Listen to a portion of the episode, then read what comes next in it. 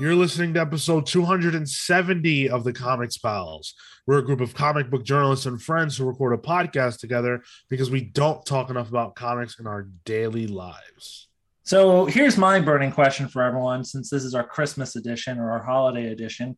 Which comic book character was most likely to be visited by three ghosts last night? Ooh. Moon Knight. No, those are just his personalities. Just not not Christmas ghosts, just regular ghosts. uh, Wolverine. my mind immediately went Oh. to Wilson Fisk. I don't know.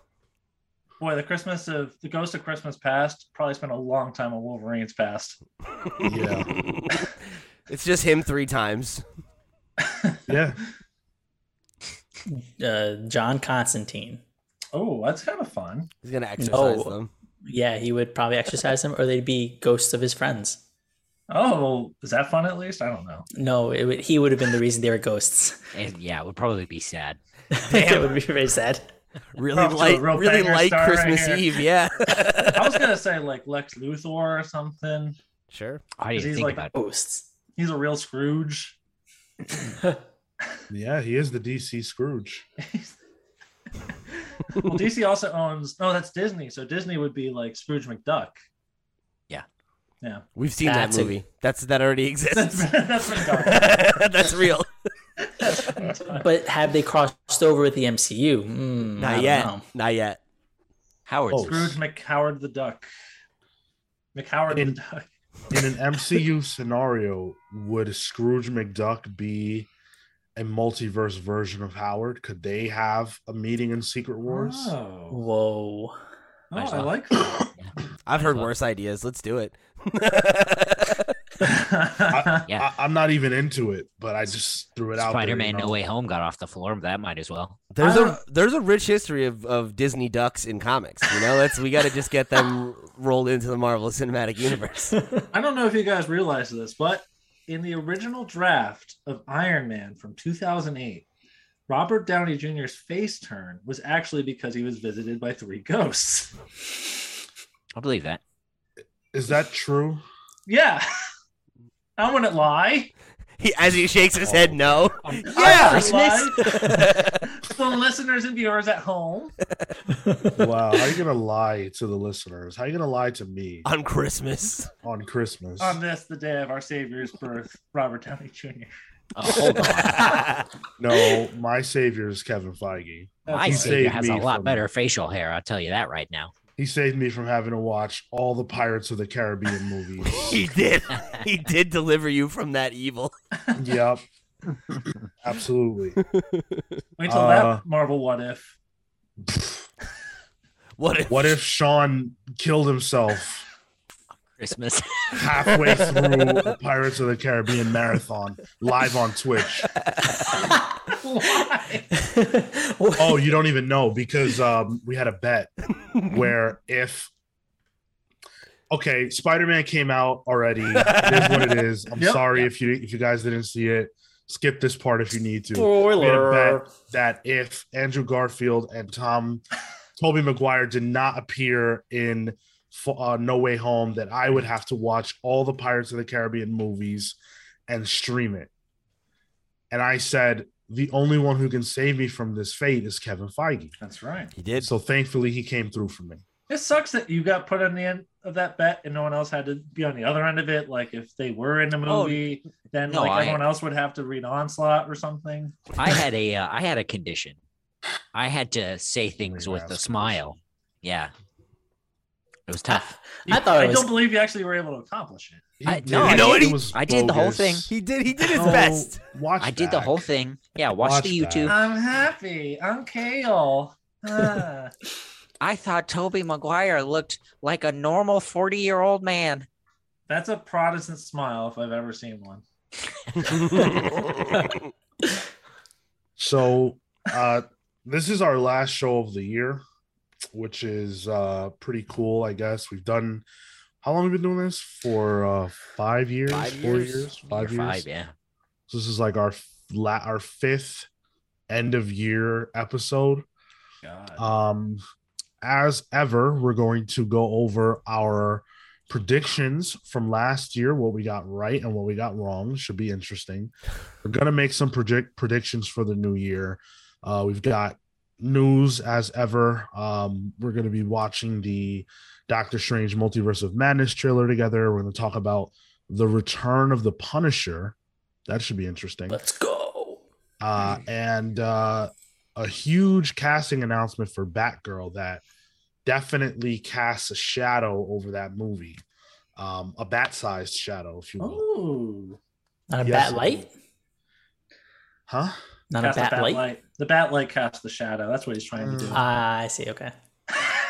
I like how you said Um, bat light and not bat signal, which is an actual thing in the universe where there's a light and Pete, you got to remember who you're talking to. I know, he Marco. probably thinks it's called the bat light. what, do you, what else would it be? But bat signal's silly. It's a fucking light. no, no, no. It's guys. a He's- signal. He's talking about A the little thing in signal his light.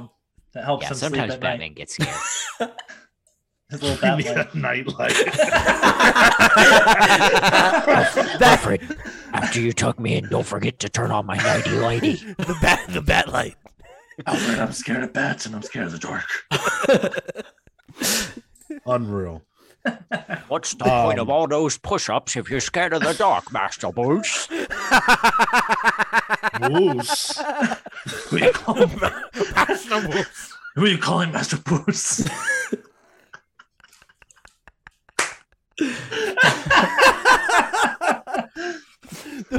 It's the spot on Michael Caine impression. Master It's like Michael Caine was here. Oh my god. I can't believe we got Michael Caine on for the last show of the year. It's incredible. I Wow, love you, lucky us. Master Bruce. Oh my god. wow. Uh It does cast a looming shadow. You're right. We do have uh some some stuff to talk about. Uh I have an announcement to make of my own. Uh I actually learned this week that I have COVID. Um so that sucks. That's that's been afflicting myself and my girlfriend the whole week. So our Christmas was a little bit weird. Uh we're gonna live, I'm pretty sure. Something like it'd have to be a crazy turn for me to just die now. Um we'll see what happens next episode. that's true. Yeah, if I'm not here, Good attitude, Marco. just assume that I'm dead. So someone probably should have volunteered to host for you.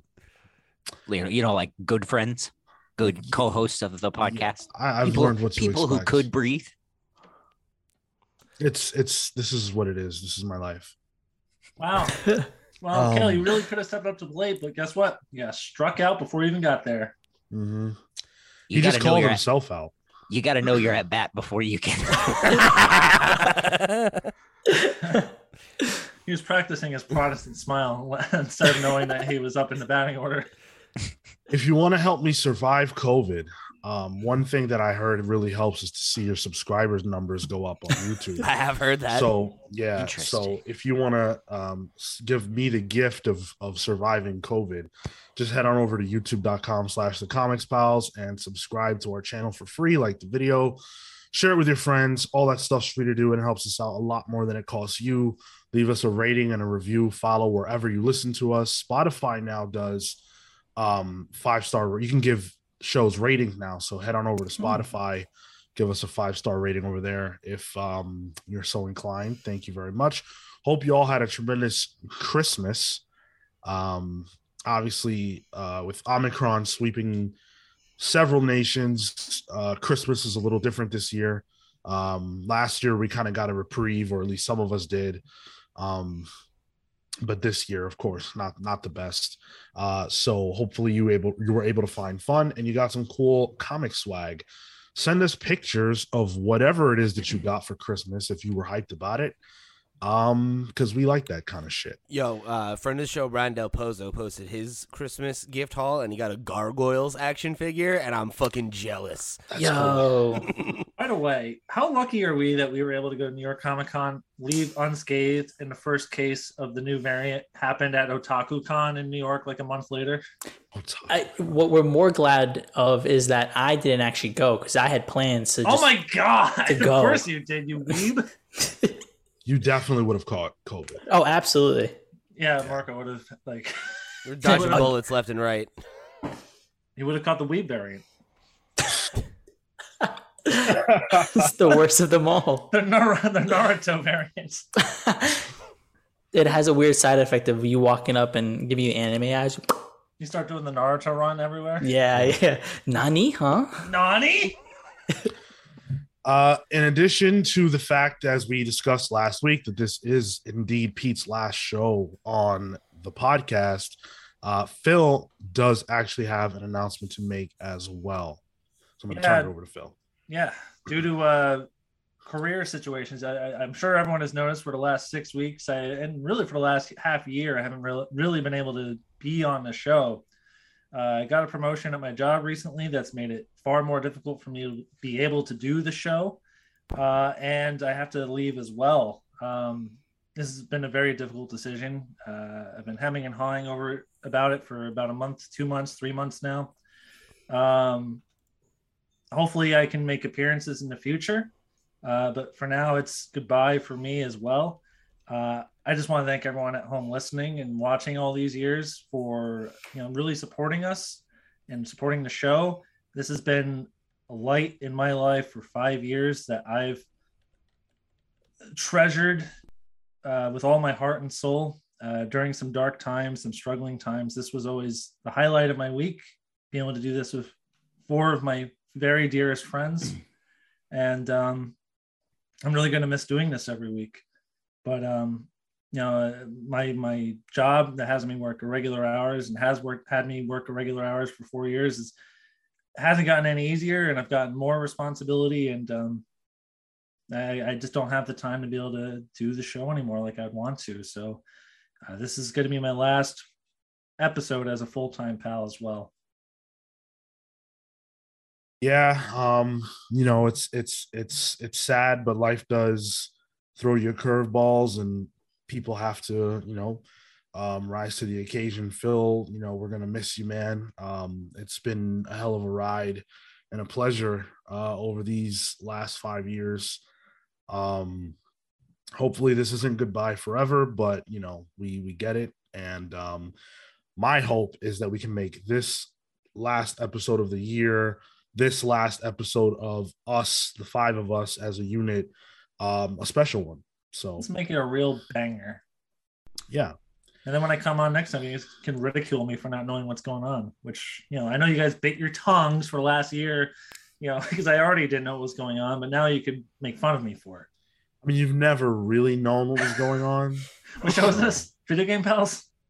Can't wait to talk about that new Metroid. Is that a thing? Is that a thing? Well, that's actually, Actually more is. current. That's you know that's pretty good actually. Oh, okay, a month off, but you know. Okay. You guys seen this new show Riverdale? Let's start a podcast about that. The epic highs and lows of high school football. I'm ready. Look at you knowing words from the show. the listeners uh, sounded off about Pete's announcement from last week, so I'm going to turn it over to Pete uh, for you know those uh, for our our listener mail segment. Frankly, I don't feel like we could have orchestrated this better because I appreciate that all the kind words are about me and there's nothing for Phil. So that's that's pretty that's that's a good feeling. Uh, okay, so this first one comes from uh, Kilgore Trout, who wrote Just in. and- substitute the words of Pete with Phil. uh, Kilgore wrote in and said, "I don't understand the interest in NFTs. It makes no sense to me." Yo, thank you. So so Nice thoughtful. words about Pete. Yeah, no. uh, sorry to hear Pete won't be a part of the show anymore. I'll definitely miss hearing his viewpoints. Plus, where else will I get my dose of crazy Woody Woodpecker laughs? Joking aside, you will be missed on the show. Take care, Pete. Thank Parker, you so need much. to make a soundboard. Oh, ooh, okay, okay. Tyler has one. We can get we can get some nice high quality cuts there. Yeah, that well, that uh, transitions very well into uh, our next comment from Harris, who wrote in and said, "Farewells to uh, to Pete. Uh, uh, well, I'll still hear you on the other pods or uh, long friend, time friend." Well, thank you for that, Harris. And he said, maybe record the random question of the week shout as a soundbite so it will remain as a bit. Well, you know, I'm happy to provide, and I'll I'll let Marco and you know. Uh, and Tyler's soundboard decide. Here's the thing that most people don't know: the first one Pete did is actually so loud that we've never had to repeat it. It's still echoing It's the same time. one. It's it's in a special audio chamber. We just open it up. Yeah, all we have to do is hold the all we have to do is hold the mic into the air and it just the hyperbolic random question chamber. oh my god. Uh, this next one comes from Link, who wrote in and said, "Was really sad to hear the announcement, but I completely understand the decision. Of course, Pete, you will be missed. Wish you all the best. Uh, thank you so much."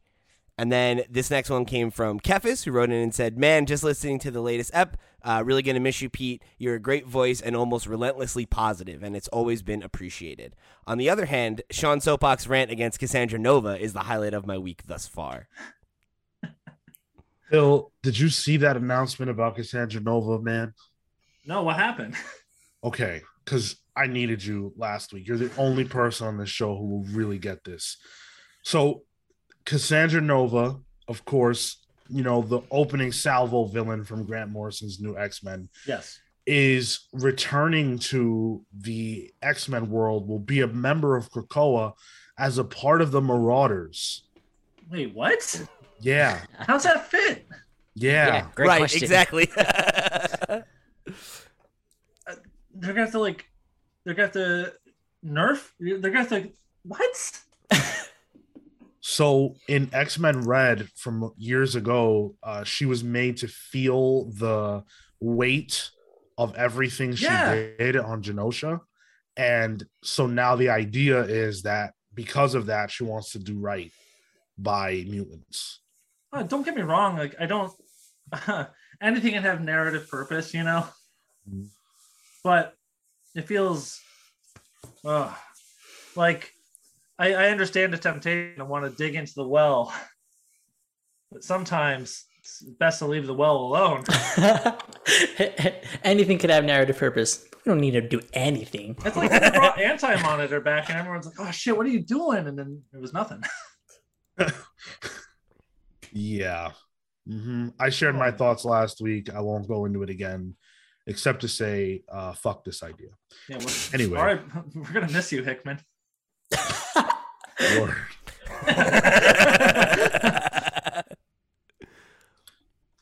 Uh, okay, sorry. Forgot I'm still on the job here. Uh, this next one comes from uh, Matthew Murphy on our Spider Man No Way Home review, who said, Sean, you think Electro and Venom are worse than the lizard?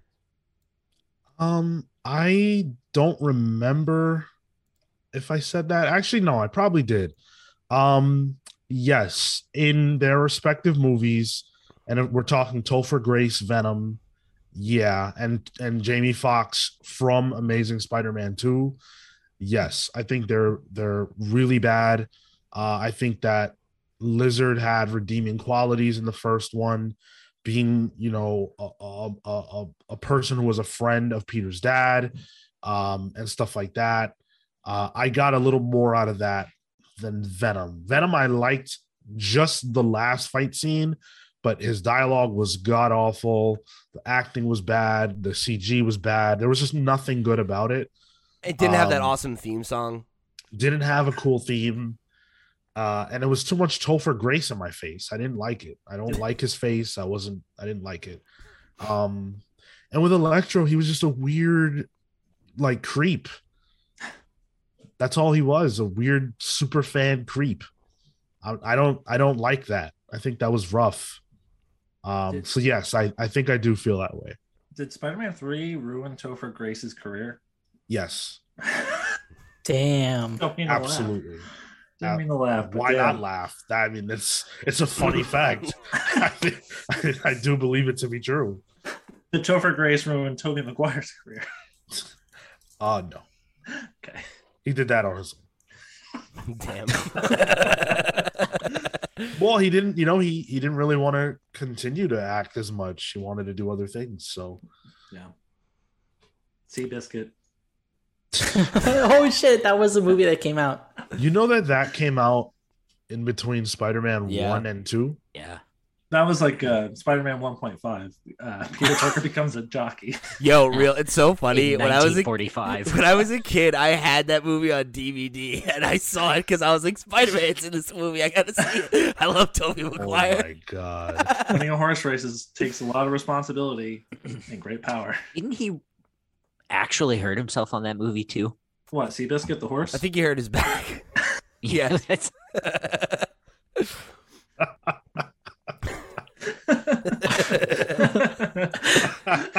Seabiscuit really had to carry that movie, you know. I, that's why Tobey Maguire doesn't act much anymore. Yeah. Seabiscuit had to carry that movie. he had to carry his jockey and the race and the movie. It's a Oh lot. my It's a lot on his horsey shoulders. Anyway, this one comes from Kilgore Trout, also on our Spider-Man review. Uh, and Kilgore wrote in and said, "Haven't seen it yet. I came here specifically to have you all spoil it."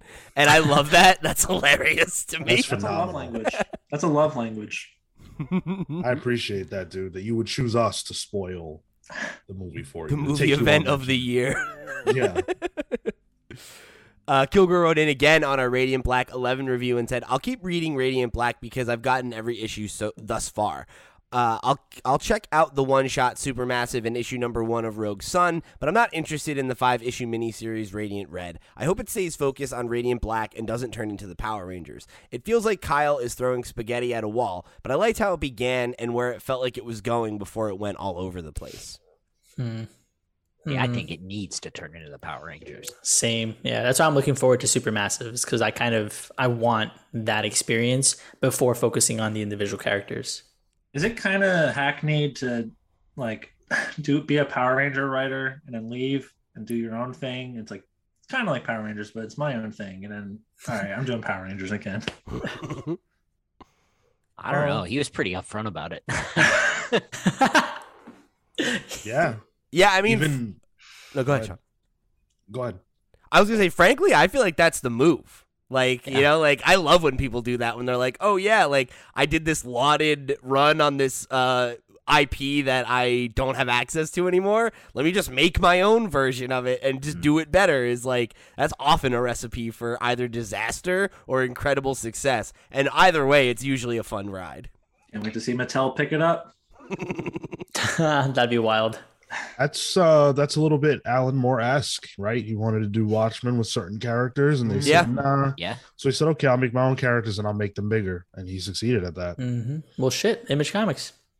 What are you talking about? Everyone knows Captain Atom. Doctor Manhattan, Right. never heard of him. yeah, uh, we've got one more. Uh, this one comes from Fernando R, who wrote it and said, "Oh, good, great content, great channel. Happy holidays." Fernando, do we make you horny? Oof. I think we just lost a listener. oh no! Oh, did we? Yeah, ASAP. Lost a listener or gained two? So, how long until uh, Tyler takes that soundbite and puts it on his board? Because do we make you horny? Feels like a thing that Tyler will get a Oh, lot now of got mileage two. out of.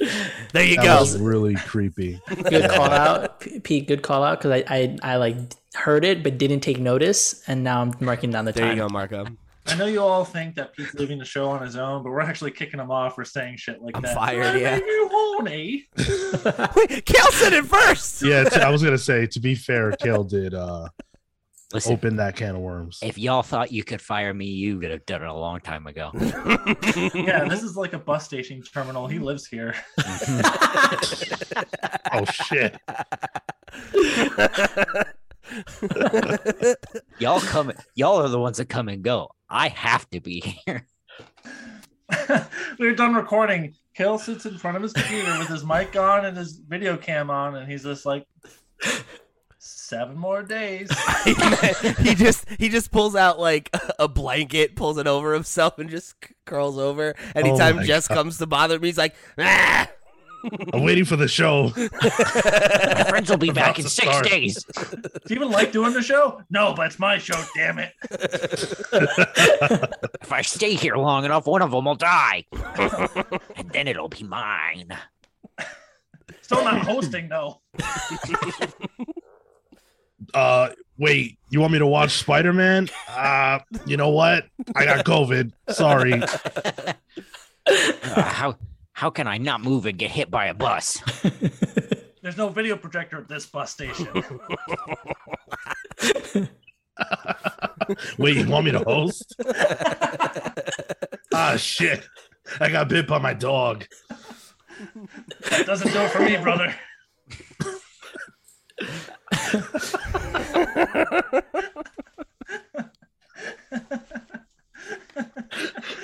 Wait, you want me to post the show? Oh man, I can't. I uh I feel like a fat pig. I ate too much sashimi, brother.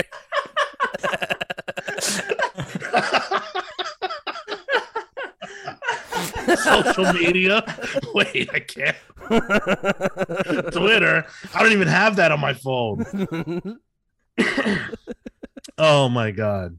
Too busy looking up pictures of Bubba the Love Sponge, brother. Get that reference. We're, we're still talking about the Hulk Hogan sex tape. Don't worry. Oh my Five God. years later. 2021. I think that was like ten years ago. Yeah, that's that's old as shit. All right. Um Oh, wow. Let's let's do the pals pulls. Um Phil chose Book of Evil number 1. oh man, you caught me mid sip. Uh, yeah, that's the new comiXology book by uh, Scott Snyder and Jock, who are a famous duo before Greg Capullo was ever involved. My understanding, based on premise alone, is that it is a uh, dystopian future where 90% of uh, the population are born as psychopaths. Whoa. And it sounds so over the top and zany that I gotta check it out. I don't know why I find that so funny. Oh, I was thinking of Night of the Ghoul. I was um the one he's doing is Snyder's doing with uh Francavilla. Yeah. Mm. That's what I Sons thought. of this Jock, baby. Comes out Christmas Eve, or stupid, New Year's Eve, which is on Friday. Stupid. yeah, we we had to edit ourselves on the show. Stupid. oh, that's me. Clap. I didn't Sounds address good. you. I'm using stupid the adjective, not the noun. Shit. My listener mail next week is all gonna be like, God, I can't believe I'm so happy he's leaving. Marco. Marco chose the human target number 3. Uh, this book's been a lot of fun. Tom King, Greg Smallwood. I was not on the review, uh, and I just caught up. I just read it yesterday, and it's good shit. It's uh, good energy, really good vibe from Smallwood, and Tom King's writing is like on point. So I've I've been having a lot of fun with it. Looking forward. Yeah, it's the good shit. Yep. um Pete and I chose Devil's Reign number 2. Yeah, so we did the review of this one. I don't know, I go last month, whenever it happened last, and uh, I I had fun with it. You know, like I uh, the Chip Zdarsky Daredevil stuff is something that like I've been meaning to get around to. Um, Sean and Phil have both sung its praises uh, often and loudly, um, and I just have never gotten around to taking the plunge. So this is kind of like my first taste of it. Um, obviously with a lot of other characters sprinkled in, and I was interested in what was going on. It's it's like detail dealing with a lot of characters that I have a ton of affection for. Um, you know, I really love like the street level heroes, and it's like all of that crew coming together to deal with this, you know, um, thing that's going on with Kingpin, who's another character that I'm really fond of. So I don't want to spoil exactly what's happening because the end of the first issue is like a bit of a reveal. Um, but it's it seems like it's going to be a fun ride, and it's the kind of like this is the kind of event that I um, vibe with more so than like the really really big high stakes stuff. You know, um, an excuse to like pull these characters together and to like see characters that we don't really see that often too. Like I don't remember the last time I saw Jessica Jones pop up in anything. You know, um, is is cool. So um, yeah, I'm looking forward to number two. Ditto. Uh, and then myself, Marco, and Cale all chose Swamp Thing Green Hell number one. Let's fucking go, boys. Yes, please. Shout out to this one for me too. This one is is cool. Jeff Lemire, uh, Doug Mahnke, and it's going to deal with parliaments. So, Parliament of the Red, the Green, the Rot, and I've been hungry for that for a while. We haven't touched on it, and so uh, definitely excited to to come back to that kind of um, to those concepts. Real cool shit. I recently read the uh the beginning of the New Fifty Two Animal Man and learned about Oh. the the Parliament of the Red. Real Uh, good. Yeah, very into that. Uh, Very Christmas. You think Yeah. about it. Throw 'em of the green. The red and throw 'em into green, yeah, red. I love it. And the rot. Is this a Christmas book, guys? Might as well Yes. Um, Doug Mahnke on art is an interesting choice. I'm very um, I go back and forth with him. I think gonna say. mostly I don't like his stuff, be. Really? but he does Wow. have a he does have a a horror sensibility that I think would do really really well for A what sensibility? horror Oh, sensibility. okay. Okay. A soundbite there. Doug uh Doug Mahnke, I I've been following him on on uh, Instagram, and uh, he's also recently got into like weightlifting, but like Oh. super weightlifting. My dude can like he could probably crush me like with with his bicep. So- he's scary. Was him was his creation of Bane like a male wish, wish fulfillment for him? The vein. Bane. Bane. oh, Jesus Christ, this guy doesn't know shit about Batman. like the bat light, famous villain, the Bane. Bane. Bane does have Bane. Quick, policeman Gordo, get the Batlight. Vane is here. It's like you know, you know, it's like when you would go to like the, the flea market and they'd have those like the Chinese Justice League like knockoff toys, Yeah, and it's like yeah. Batman and Shrek. oh God. Ah. in the same packaging. Sean felt that viscerally. Sean just Sean just had a war flashback. I just took mental damage. I hate those so much. Yeah. That shit freaks me out. Sure thing, Police Chief Gordo. Cardinal, go get the Batman. We gotta get Vane. Cardinal. we gotta stop the Vane and Dog Woman. Oh my God. Is that Shrek? Quick, It'll be like a green, a green Spider-Man toy called like Tarantula. the tarantula. Spider-Man. And a bunch of like repainted Mattel Power Rangers from the 90s that just I love, I Dino love, Force. I love the narrative that Batman needs help, so he's like, I gotta call my staunchest ally, Shrek. Gotta get him out of Oh. the swamp. You weren't jo- you weren't joking, Commissioner Gordon. This is overwhelming. oh no! I can't do this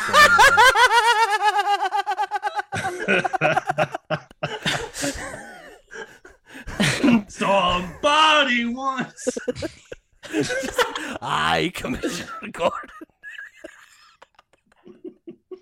Don't. I'm sorry, I'm sorry, police, policeman Gordo. Police Chief the legally Gordo. distinct policeman Gordo. oh my god. Wow. Well, uh, it wouldn't be it wouldn't be a a send off if we didn't do this one last time. So, in the spirit of the comics pals, I have a question for you guys. I'm sure it's a normal one. Probably has to do with Gothic City. Hot Topic City. Oh my gosh. Uh, so I guess what you're saying is it's time for the random question of the week. Damn. Yes, it is. Yes, it is. I was hoping Zoom was gonna do that thing like lobby chat. Where auto clip. It's Or shuts down. Yeah. No, no, no. You can't stop me. Oh So- damn! I just got a news notification that said that there was a tornado reported in Philadelphia. sorry, sorry. Go on. Uh, my question is what is everyone's favorite Pete moment or memory on the show? Aw. Please. It's Pete, not Phil. Just want to remind everyone. He's the one that likes Goku, right? Yeah, that's true. I, I I'm gonna just I'll jump out the gate while you guys think. Um, and I don't I don't know if it's my definite favorite, but I know that it's just been a running gag on the show for almost all of five years, and you guys know how I love my narratives. Uh, the Eastmaster. Yes. Holy Dude, shit. it's been so long since that one's come up too. like there was a reason for it somewhat recently. I'm picturing the uh, Obi Wan Kenobi thing where it's like Obi Wan Kenobi, the Eastmaster. That's a name I haven't heard. In... of course I know him. He's me. Pete Pete just has this like intimate knowledge of everything happening In the East. in the East, whether it be China, Japan, you know, the Koreas, wherever. Uh, he actually just displayed it right now, having a keen knowledge that Shrek and Batman in the East are, you know, close personal friends. They're allies. This is the kind of knowledge that Pete possesses, and it is because he is the Eastmaster. the Shrek of China. Who could forget? I've been listening to the Made in Korea reviews, and he just is like, actually, that's that's not correct. that was his favorite book of the year. it was. It was my favorite book of the year. It makes sense. Oh my god. Oh. I the, there was this one interview, and I'm struggling to remember, but uh, you had taken the like the the conversation narrative in a really interesting way that engaged them. Fuck, was it Bryan Hill? No, This is so vague. I'm I'm I'm trying to remember the like the, the creator, but like It's been 700 episodes. Like, I remember one time you said something so loud. My doctor still says I have hearing loss because of it. but but I, I remember um because when we used to work at another place like uh, a lot of the interview uh questions and stuff had had come from or like, like the the learning had come from you and um it was one of those moments where i was like okay yes like like these are the things that for any future time i need to remember and like figure out you know how do i uh the, the thing that always sticks out is like not asking leading questions um because it doesn't get you to like the core of the concept that you really want to pull from somebody and um, that's something that I continue to to think about anytime we have a guest on. I don't usually talk, but um, even for stuff when we do like near Comic Con interviews, um, when we back when we used to do them a bit more uh, frequently, I used to do interviews, was trying to ensure that that was something um, I'd always make sure to do. So I appreciate the. Uh, I appreciate the conversations that, that you've helped to to develop and build here. Thanks, buddy. That's nice. I uh, I have several things I can think of off the top of my head. I remember the Newlywed Game Show we did a year and a half ago. Yes. Uh, and uh, Pete and Sarah were on, and they had more synergy than Mar- Marco and Mari did, or Cale and Jess did. Of course, not Sean and Rebecca, but uh, you know, second best is Second pretty place, no good. disgrace. I'll take that. a far more new relationship than Sean and Rebecca. So like pretty good, all things considered. Um, uh, one thing I always appreciate is uh, during any news segment, Pete will go first and talk for five straight minutes and give the rest of us Yep. time to think about what we need to say. much, much needed stalling. yeah, we're gonna have to we're gonna have to learn how to edit again to cut around. the consequences. um, uh, of course, uh, several cons in a row of doing Fill Me In with Pete. Pete was always the producer. He took a lot of pride in being the producer. Uh, a lot of dumb material that got left left on the cutting room floor, and worse yet, was left in the video. Uh, was, yeah, always just a, a romp being able to team up with Pete. Who knows? I don't know. Pete's the best. Thanks, buddy. Fill me in is. Uh, I I think that's my magnum opus. I think that's the best thing I'll ever create. I think the worst thing he's ever brought to the show was making us read shit like Invincible. All right. Okay. There it is. Well, uh, listen, I had to do a callback to the early episodes where I was your Bugs Bunny to your Daffy Duck. Yeah. Now we just have that dynamic in real life. It's good. Not even true. Now I want to uh, offer Pete the space to say if he has a favorite moment or wants to shout out any moment from the show uh, that uh, stands out. Yeah, I mean, I think when I think back on like specific episodes, um, I, there are like ones from different eras of the show that stick out to me. Like one that I always think about is um, I think it's like like this. It's in the first ten. I don't remember which one it is, but the one where we where we just talked about uh, supervillains that we would have rather been president than Donald Trump um, is I think remains one of the dumbest fucking topics we've ever had, and it was so fucking funny to me. I forgot Um, about that. And I, I think back on that from time to time, um, and especially with you know what's been going on with Kingpin as a character as he enters the political sphere and everything.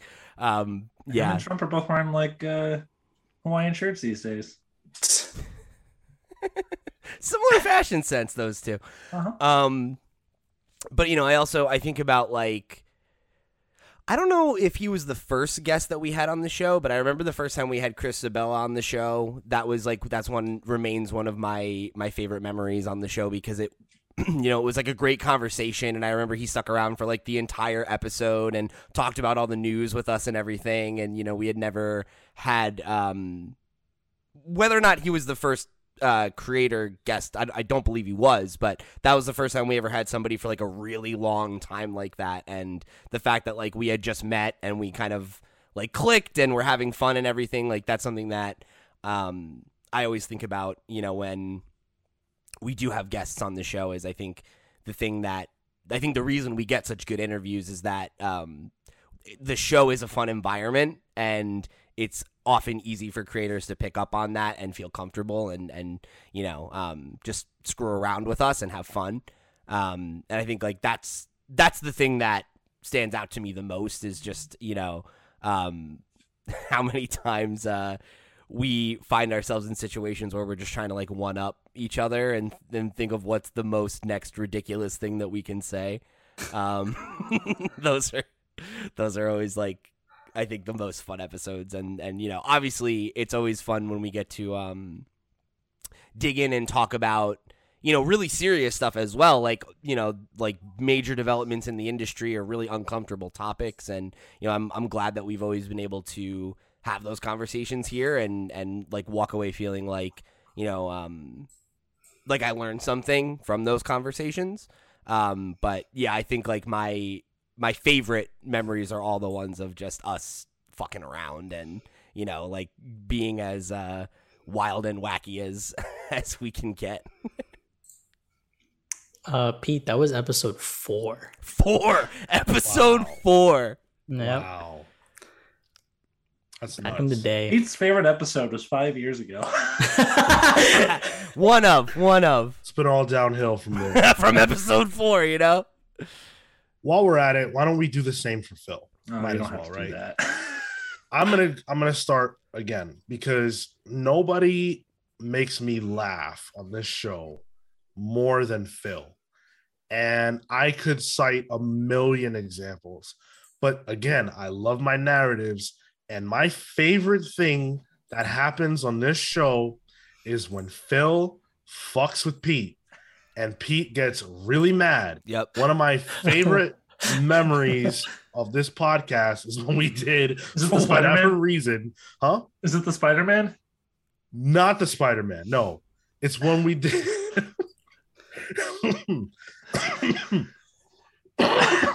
you can't even get through it we did the Star Wars review, The Last Jedi. For whatever reason, we chose to do that, and Phil and Pete just got into it really bad, and it was so funny.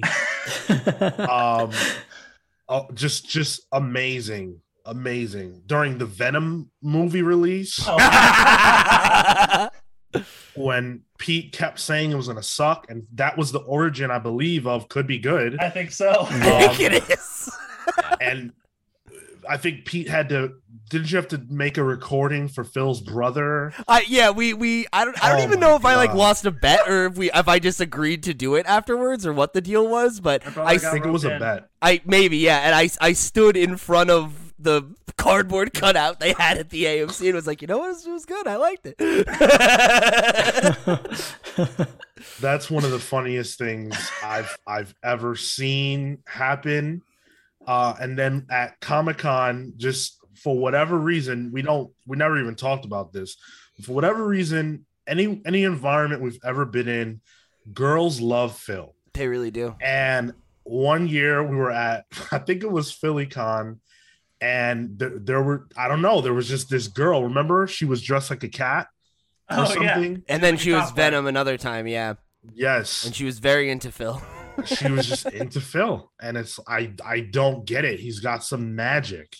Well, if Um, we're if we're talking about that, my favorite example of that is when uh he was flirting with Gerry Conway's daughter. That was Yes. crazy. like Yes, that's right. That Well, was that's so out there now. Yeah, it's out there now. Get it, get it, baby. So yeah, I mean, too many moments. Listen to any episode that Phil's on, and you'll understand what I'm talking about. You're just a true gem, one of the funniest people I've ever known, and I'm gonna miss that presence a lot. Um, even just in this episode, times where you would say things specifically to make me laugh. Um, you know, Yup. I just I appreciate it all. So that will be missed. yeah, much a lot of material squarely for Sean and no one else, not even a listener. yeah, I think um I, I think similarly to what you said, I, I some of the most fun that I've had working with Phil has definitely been on uh on Fill Me In. Um, you know, that was like a an idea that was extremely half baked um when we first started working on it. It was like Yeah. very much like, oh, like let's let's try this weird idea and see if anything comes of it. Um, and I remember even when we were recording it the first time, being like, I don't know if this is funny. I don't know if this is gonna come together. I don't know how this is gonna be like make a narrative. But I was very sleep deprived for the first one. On the topic of my my job, I had worked uh, I think an eleven to seven or two to ten shift that day, and went to Philly Con afterwards, and I was exhausted. I was up for like you know thirty straight hours or something, and I go in there and I'm just like, all right, let's go, let's do it.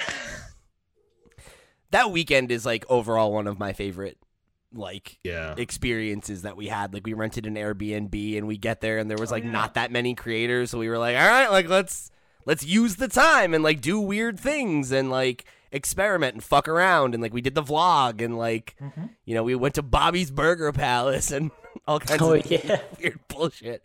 Um, yeah. Um, but yeah, getting getting to collaborate with Phil on that was was something that um, like I always really looked forward to because uh, you know, Phil's extremely funny and good on his feet, and he made it really easy to produce because you know I would just kind of point him in a direction and he would give me gold, you know. Um, and we got a lot of really good, funny cosplayers who you know were able to uh, work with us on the bits, you know, and and give us stuff that was that was fun. And getting to edit those was like literally, I would just pull the background track and then just like be laughing to myself for like six hours while I put the fucking thing together, you know.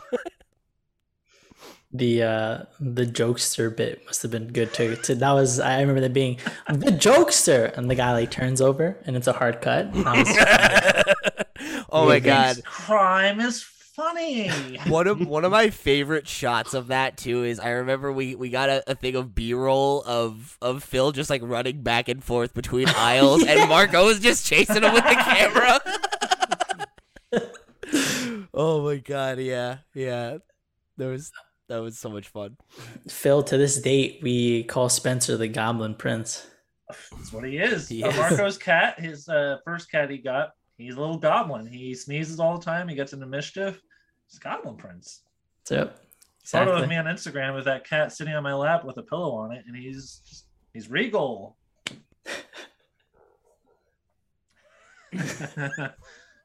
That's it. My favorite memory is cat related. that tracks. That tracks. I uh mine isn't related to this show, but we worked at the other place, and this is something I'll, I'll truly never forget. Uh, I didn't like Phil when I first met him, Thanks. uh, because I don't know if I don't know if you, the rest of you will remember. He was introduced to us at the same time as another guy who was Oh, like Also, a hardcore stoner, and it was like his personality. yes, I Who do remember that? this. You don't have to I don't- I don't me like remember that, his name. Caleb. I don't. I don't actually know the guy's name either. I think Yeah. he was only there for a hot minute, and uh, I think that was like the Oh only time he was there. yeah. Uh, it was yeah, also my first day at that other place. Yeah, yeah, yeah. and I, I I I remember looking at his Superman shoes, and then he said Phil actually said out loud, "Yeah, my Facebook, I uh I I Oh changed the uh the the first letter of my first name and the last letter of my la- uh, the first letter of my last name. So my Facebook name is Sil Facey. So my you know so my boss doesn't see. he said that out loud, and I went, I don't like this guy. but uh what we went it would this was our very our very very first Philadelphia convention. And uh I I mean this was where we were born. I had had a terrible time. And one of the things that we were doing at this place was um I think we were raffling off art. Hmm um and Stupid shit. yeah yeah yeah. And none of it went anywhere. So so they were i guess i guess people were just taking this art and i i wasn't there. Uh but we had gotten like uh an original drawn raphael from like the guy who did the tmnt comics yeah, I didn't take this at all. and uh phil took it for me. And he was like no cale is gonna he's gonna be crazy for that. Um and I, I mean i have it to this day. I put it up everywhere i go. Um and i look at it very fondly and i i, I remember that. And uh i i know when we were leaving that place uh, philadelphia specifically phil had to go to work and he thought he was going to have to make a four hour round trip Oh yeah. yep. and I was like, no, absolutely not, dude. Like, we're gonna pack this shit in this van that I got. We're gonna sit on boxes if we have to, but you're going home. You're gonna go to bed. and uh, I don't know. Yeah, that that is the the the the moment for me with with Phil was that just that whole uh that whole thing. If that's not a summary of my adult life, being like, oh, I have to drive to New York, then back to Philadelphia to go to work. Oh, okay. All right. And then Phil, do you want to share your, you know, if you have any memories you want to share from the show or whatever?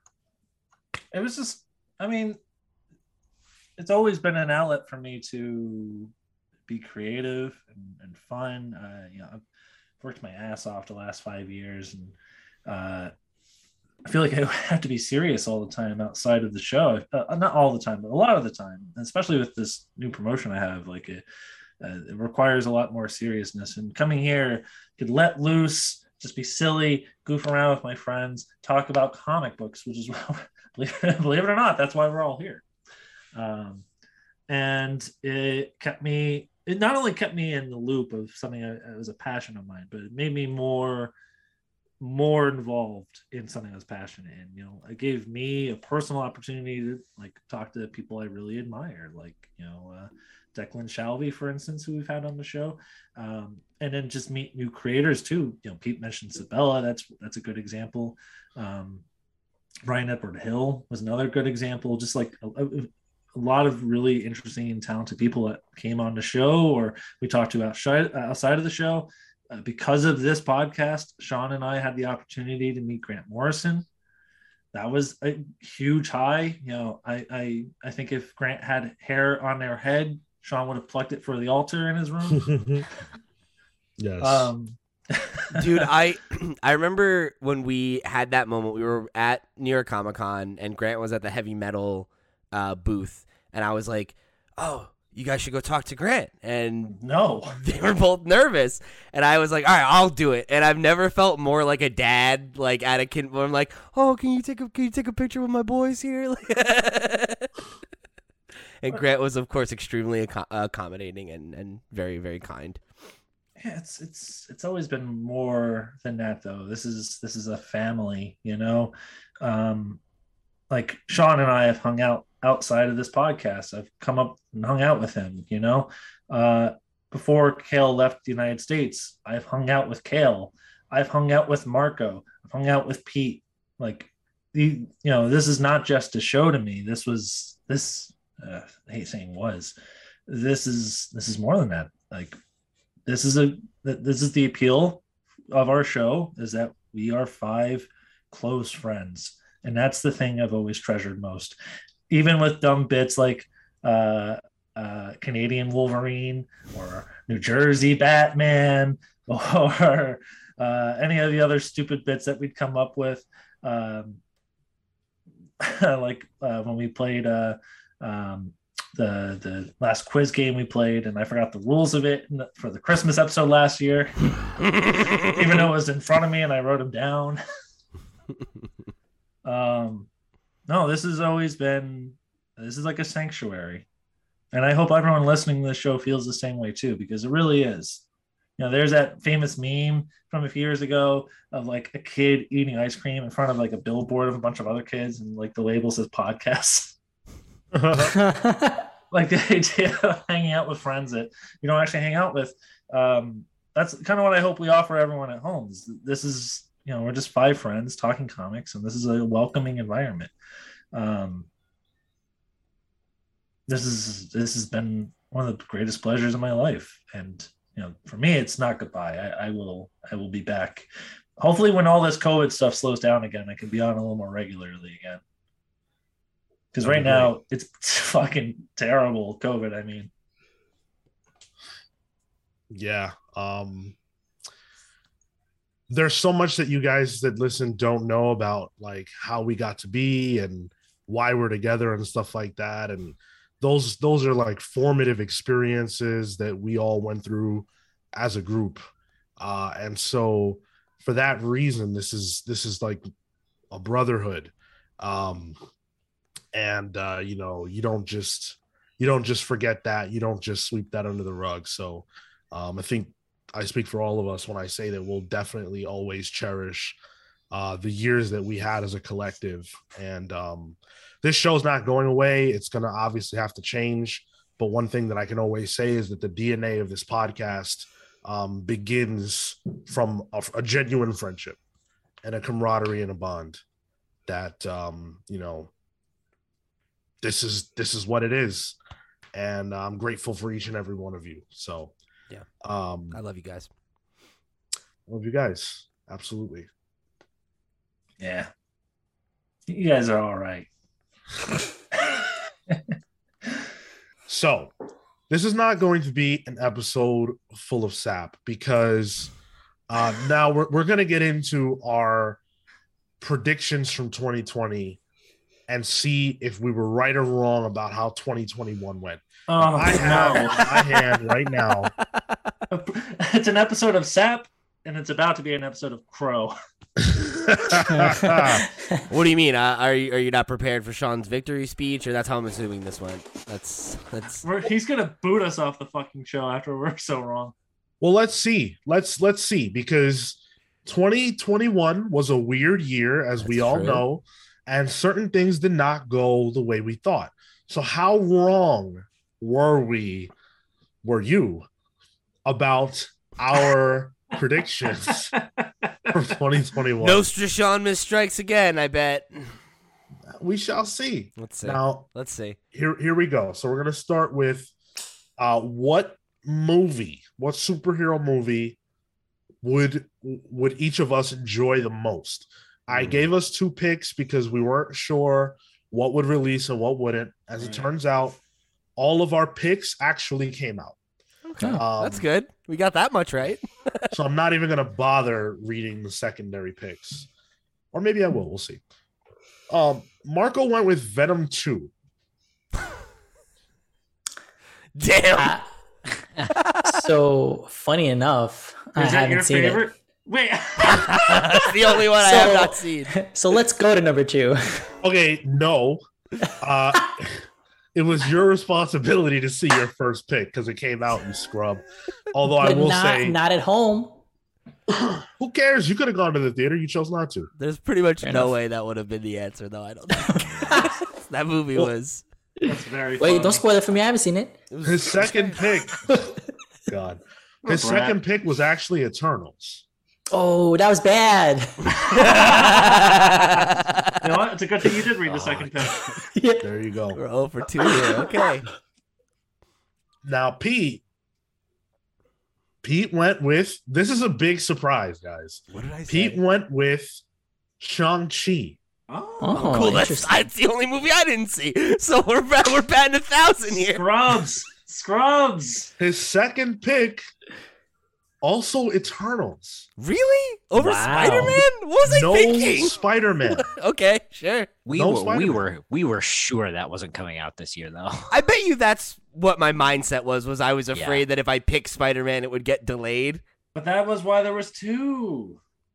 I'm Fair not. enough. I'm not defending my choice. I'm trying to figure it out Yeah. in my own mind of why the fuck Yeah. I would do that. But I. Okay. All right. Cause yeah, cause we didn't know that was gonna come out until like July, August. We didn't know it was going to come out until Venom 2 did well. Let's Yeah. keep it real. Yeah, that's Yeah. true. Uh, Cale Okay. went with Shang-Chi. Did you Oh, see it? Yeah. Yeah, oh, I saw it. Yeah. You didn't like it. I remember now. No. Kill doesn't like any of them though. So Yeah. M- most is the thing, right? Not Yes. liked. Okay. So Yep. So, Cale, is that true? Would it be your favorite superhero Oh, movie? great question. I don't think you Yeah. liked it more than your second pick. If I if I I think you saw you saw your second pick for sure. What was my second pick? Suicide Squad. Oh, you're right. wa- that Oh, I forgot favorite. about Suicide Squad. That was your favorite.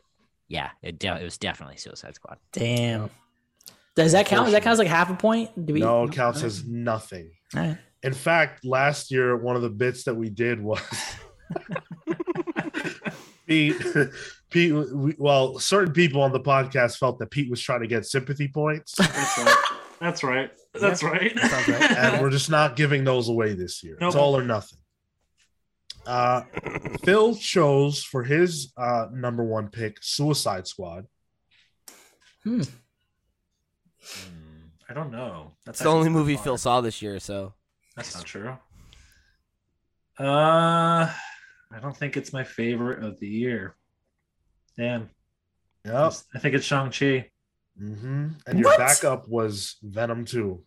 oh Which- no. It's not a great movie. Wait, you saw Venom not live too? Yeah, we talked about it at New York Comic Con.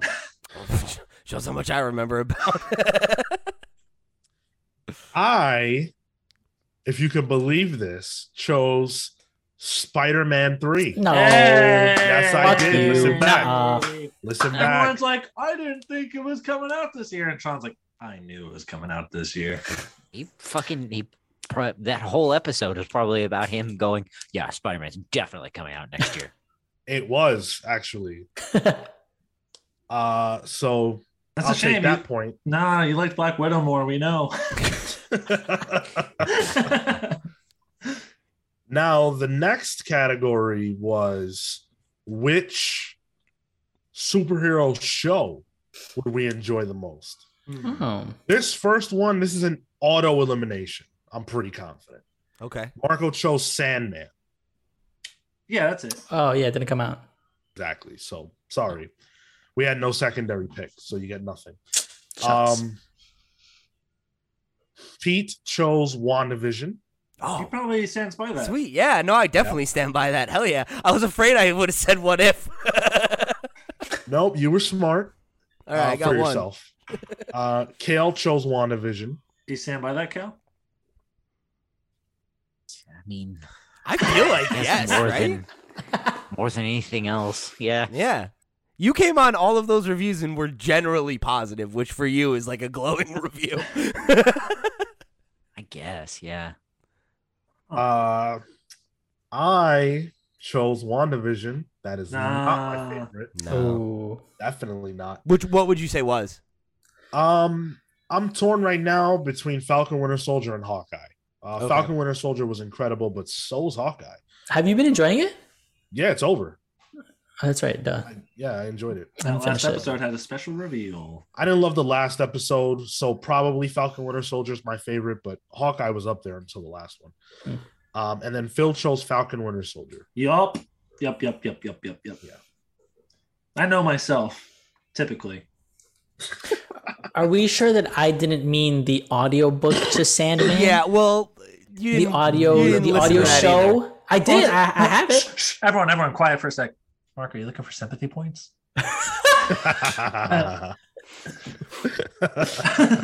Huh? Huh? um, this this next one is will Well, this sounds like a sad one. will Miles Morales Oh. appear in Spider-Man 3 No Way Home? Everyone said no, right? We all said no we- except Sean, right? That is absolutely incorrect. Only Nope. one of us is getting points for this. It's Marco. I probably said yes. Oh I my- probably said yes. Damn. probably said Everyone yes. else said yes. Oh my Yeah. god. On the board. Sean the convinced indeed. us. I If had did. to, if I had to guess on the like, yeah, that was in my head for months. Yeah, I was absolutely sure for that. Yeah. Cale convinced Pete is the funny part. Like, Damn. within the Oh. audio. Really? Fuck. Yeah. That's I, so good. yeah, I remember being gung ho about that. Yeah, that's Shit. the second time he convinced him about something. Because last time he convinced him about something, he convinced him to leave the show. Can I make jokes about that? Well, that one, that one, I mean, took five years. You know, it's, Just subtly the- chipping away at my self esteem. he, he put the squad housewife. together, but I knew I could kick him off. Will Batman shoot a man in Zack Snyder's Justice League? Did we all say yes? No. Uh thi- and and I'm pretty sure these are the only two people getting points because he did not shoot a human male in that movie. uh Phil and I said no. Yeah. It was Huh. it wasn't gonna happen. So boom. I forgot that happened this year. oh my god, it Sure does feel did. like a lifetime ago. Will there be a Moira MacTaggert solo series in 2021? Oh, I probably said oh, yes. you probably, Probably said said yes. this yes. is this is unfortunate because obviously we don't know how things would have played out if it weren't for the major reshufflings. But of course, we know the answer was no, and two of us said no. Oh, Those two being Cale and me. Wow. Mhm. I thought I was going to say yes. So thanks, Pass Sean. Appreciate that. Will there be a New York Comic Con in a physical space in 2021? I said We no. all said yes. Oh, Y'all said What? I yes. said wow. yes? Oh. Yep. all Yeah, I remember yes. that. Wow. What was I thinking? Even though I was right. it's funny because I said no, and then I said yes because you all said yes. Remember when we thought this pandemic would end? Yeah, I think I'm that's sure we that must said have been that it. out of pure optimism. because I was like, well, you know, vaccines. But Pete's Pete's logic was there's vaccine. It, it's a year from now. It, it'll probably be okay to have the event at the time, whether or Mhm. not people individually feel comfortable with going. And I think that was pretty spot on. Yeah. Well done. And to be fair, I think he was right because Yeah. the new variant didn't come from Until New York like right Comic-Con. after that. yeah. Pretty Yep. much. Delta was happening, but didn't stop the con. That's right. Uh, will there be a DC reboot of any kind in 2021? That's a great question. We should do this every year. It'd be a question every single year.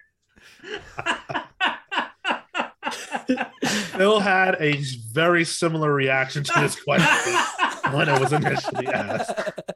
And he actually he actually broke the mold and said yes. His his initial answer was LMAO.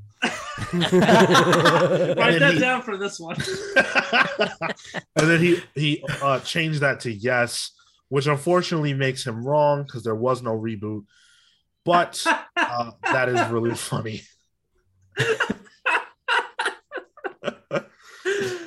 oh Um, shit. That's so funny.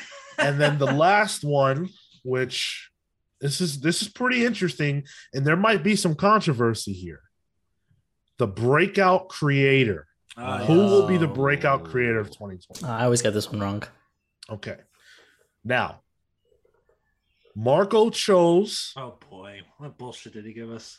Yeah. uh, uh he Wait. chose Chip Zdarsky. No fucking way. Whoa. Nuh-uh. I think, bro, I think that's spot on. Yeah, I And, mean, uh, Uh, hold on. Okay. Now, I said, we all said, are you crazy? Chip Zdarsky break out. He's already broken out. Mm. Yeah. And the Uh, caveat was the only way that Chip Zdarsky's an acceptable answer is if he puts out an event Yeah. from Marvel Yep.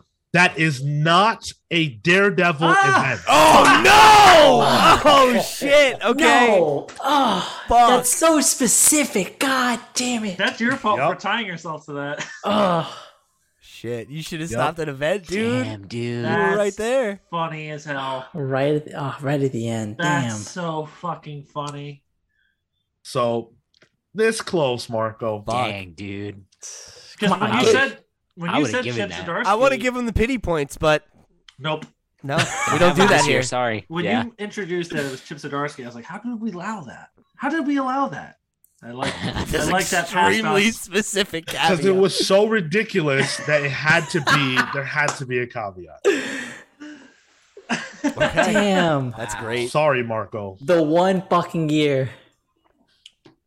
It was a decent shot, but he compared to everybody else on this list, he's already the most broken out if this year never happened. Sure. So you would have had to it would have had to be been extreme. Marco, Um, I fucking dare you to do it for next year too. Same caveats. It's Substack, man. Pete chose Gene Luen Yang. Mm. No. I mean, Do a he, ton this he had a good year, but it's fine. You know, Shang Chi this year. Yeah, yeah. Yep. he did do that. Shang-Chi versus the Marvel and he did. He had another Marvel ongoing, I think. I forget, but yeah, he he did a few things, but nothing like he had a fine year. yeah, nothing that was like crazy. Phil and I chose the same creator. I wonder if I chose Philip Kennedy Johnson. You sure did. And That was a good so choice. Wow, That was a good choice. That was a good choice. That was a great he had a great choice. I would absolutely. I feel like that makes sense. Now here's the argument. Because Cale chose Ram V. Oh, Oh, Wait, are you sorry. fucking kidding me? Cale Sorry, wins. guys. Cale wins. Shit. Cale absolutely Holy wins. shit! I Like- can't believe that. I I what I, am I psychic? I, Holy shit! I could not mean uh less Oh my god! you know, like I like absolutely no disrespect to Philip Kennedy Johnson, but like fucking come on, dude. Like, yeah, Ram V is the talk of the fucking town this year. What book did he even put out that you would have said that? he was he was talking Boy. about the fact that he was gonna get Swamp Thing. Um, it seemed like things were kind of kind of going his way. Cale was more it was more like on a hunch than you know Wow. solid evidence. What I a wonder gut. if maybe like Laila Starr had just started. No, No. Laila Starr No. started like, like in the this year. late spring. yeah, like Yeah. I, I think when we interviewed Ram, it was like the first issue had just come out. Yeah, that's Literally. right. Yeah, Had Sean, do we- literally just come out. Sean, do we Hey. bother defending ourselves or? What did I read? You know what, man? When I heard that prediction, I was like, "Oh, he got it." Yeah, I don't, I don't yeah. think I can. I don't That's think I can generate. incredible. No, I feel like that's I feel like that's the answer. Yeah. Damn. Wow. So I'm gonna go ahead and give Cale the point on that one. So that's it. Cale's Now, floored. all that's left Look is at for Cale's me. I genuinely, genuinely, I've been. I knew this would happen this episode because it always happens this episode. So I was trying to remember, and I went, uh, Ram V probably took it, but I probably said some shit like Leah Williams or something. This is just like uh, when Cale won at uh, Tyler's game over Sean. Just the utter surprise. Yeah, Well- the other surprise. Well, no, that was That utter was- confidence, is what that was. That was utter cheating, is what that was. But Collusion. we'll let that rest. Journey utter into Twister. collusion. So let's let's go ahead and, and figure out uh who actually won. So uh I did really good this year. Shit. I don't think I've ever won Damn. our, our end of the Uh, year recap. I don't think you have either. Um I Just the way you said it. Pete and I actually won last year. Nice. oh yeah, it was. But I I don't think I've yeah, I don't think I've ever lost. Uh, maybe That's this year. hilarious. You've never lost, but I tied you once. That's good. Yep. Well, you maybe uh maybe you you usurped me. This is Although my I year. think all right, so I got the point. The only one with a point in the movie, the which movie will we enjoy category. Um in the TV show category, Cale, Phil, and Pete all got points. So Marco's the only one not on the board. Natural. That's the way it usually goes. Yep. In the Miles Morales category, Marco got a point. Now we're all on Oh. board. well, That's Batman shoot someone. Phil and I got a point, so we're up two to one on everybody. Moira MacTaggert, myself, and Cale got a point, so I'm up three to three to two. Cale's now On got two, I believe. Cale has two. Me I and have Marco have three. one. Everyone keep track of your own points at this point. Uh, I can't. in the New York Comic Con category, everybody got a point. In the DC reboot category, everybody but Phil got a point. And in the breakout creator category, Cale got a point. It's five to five. So it's five to five. Wow. Look at Good you, stuff. Cale, tying the champ. I still listen. I can't believe that. What a fucking Babe Ruth ballpark home Seriously? run! Like, wow.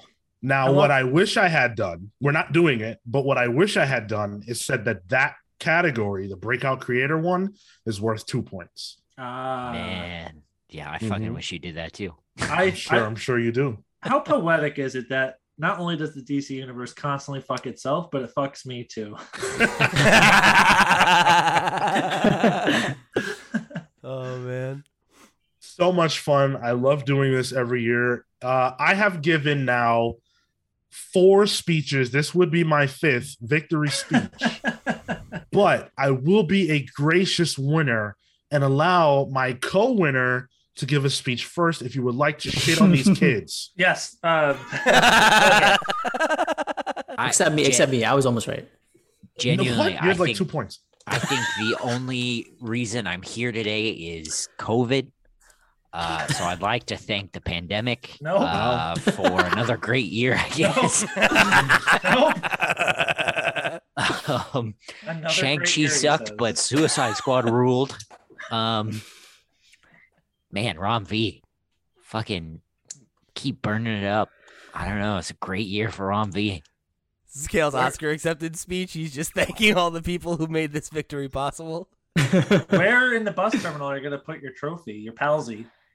I was thinking on my throne in the ladies' toilet? bathroom, and yeah, in the ladies, in, you know, in the far corner of the ladies' bathroom. Nobody goes in there. I love that Um, comic you wrote, the far corner of the ladies' bathroom. Yeah. Billboard original. Um. Man, wow. I just I can't believe it. He's speechless.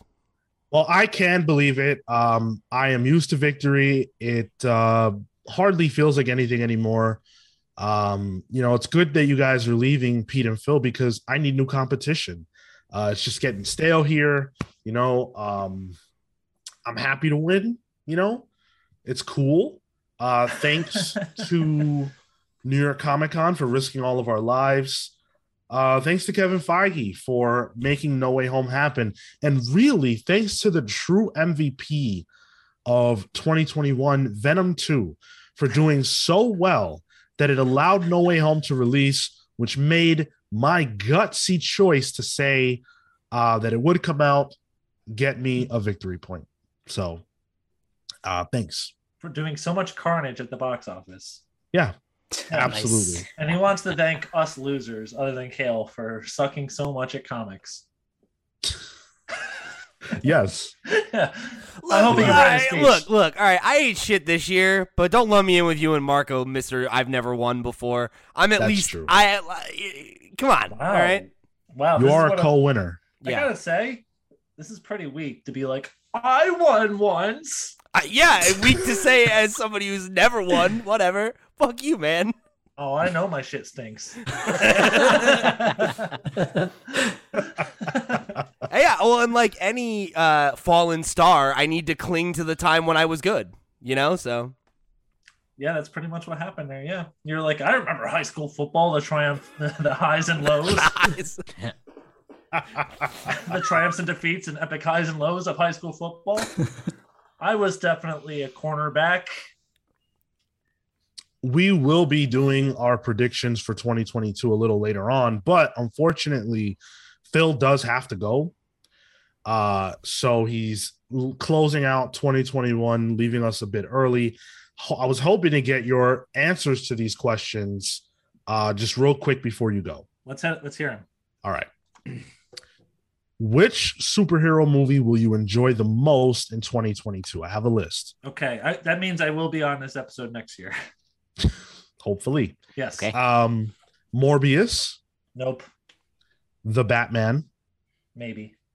Doctor Strange, Multiverse of Madness, Probably not. DC League of Super Pets, Um. Yes. That's the it. one. Stop the list. Thor Love and Thunder, Maybe. Black Adam, Probably not. Spider Man Into the Spider Verse 2 Part 1, Likely. and The Flash, No. Black Panther, Wakanda Forever. Is that even coming out? Uh, we'll see. I'll let you pick two. That way we have the uh That one's got like casting problems now. Uh, it's got Yeah, lead casting problems. Yeah. that's a whole can of worms. Uh, and then uh Aquaman and the Lost Kingdom. Yeah, maybe. So what's his name directing again from uh Yes, James it is Wan. James James Wan. James Wan, good director. Um who it's either Spider Verse or the Batman. Um I'm going to say they're not gonna be able to repeat their performance. I think that's gonna be too hard. I'm gonna say the Batman. Interesting. Do you want to pick another a backup just in case the Batman doesn't come out? Spider Verse 2. Fair enough. All right. So your pick is the Batman. If for some reason the Batman does not release, then Spider Verse Two is your pick. I understand it now. I'm not gonna understand it in a year. You better drill it into my head when I like, why didn't I say Sp- I did say Spider Verse? uh, will Marvel announce any information about X Men or Fantastic Four films? By that, we mean any casting, a release date, or the start of filming. Not X Men. I think we'll get a little bit about Fantastic Four. So, yes. Yes. Okay. Will DC announce a Justice League film in 2022? No. Okay. Will Jonathan Hickman revisit the out uh, the X Men outside of the digital first series that he's been doing with Declan Shalvey in 2022? Does like a one shot or something count? Minis? Yes. Yeah, maybe. Yeah, I'll say yes just to be definitive. I think he yeah, he could do a one shot here or there. And what creator will break out in 2022? Ah, fuck, I haven't thought about this. Um, turn to my right. Maybe my bookshelf will, will help me out here. Uh, Grant Morrison. he's gonna break out of comics. Are they? Sorry. Yeah, it's gonna be very multiversity. Yeah. Um, shoot. Um, um, let's see. Let's see. Let's see. Um. Hmm. Oh, you know, how about Daniel Warren Johnson? Oh, Strong, choice. Strong Yeah, choice. Good choice. Huh. Okay. Well, uh hopefully it's not going to be until the 2022 prediction show uh until we see you again, but certainly we will be paying attention to these prediction choices to see how right or wrong you well more likely how wrong uh you are in 2022. And if I do decide to add any questions to this, Yeah, which may up. happen between now and the end of the show, I'll just ask you them later. Watch me be on in six weeks, just like the last. Like, yeah, I missed the last six weeks. I'm just on again in six weeks. Fair enough. Yeah. Um, it's been a real pleasure doing this show, guys. I'm very sad to um, not be able to do it full time anymore. Um, this show has been very formative to me as a person, I think, and I've learned a lot about myself. I've learned a lot about just. I, I think I've been a become a better person because of this show. I really do, and uh, I'm, I'm really gonna miss being able to do this every week. So I really want to thank I want to thank the listeners for giving us the opportunity to bullshit and giving us an audience to listen to us. But really, sincerely, I want to thank the four of you for being the best friends anyone could ever ask for. Truly. Yeah, man. It's been a ride. And it's not over. So thank you. And um, fuck Tyler for trying to encroach on my spot. Just kidding. Just kidding. Just kidding. That's a soundbite. He's trying to fuck on me.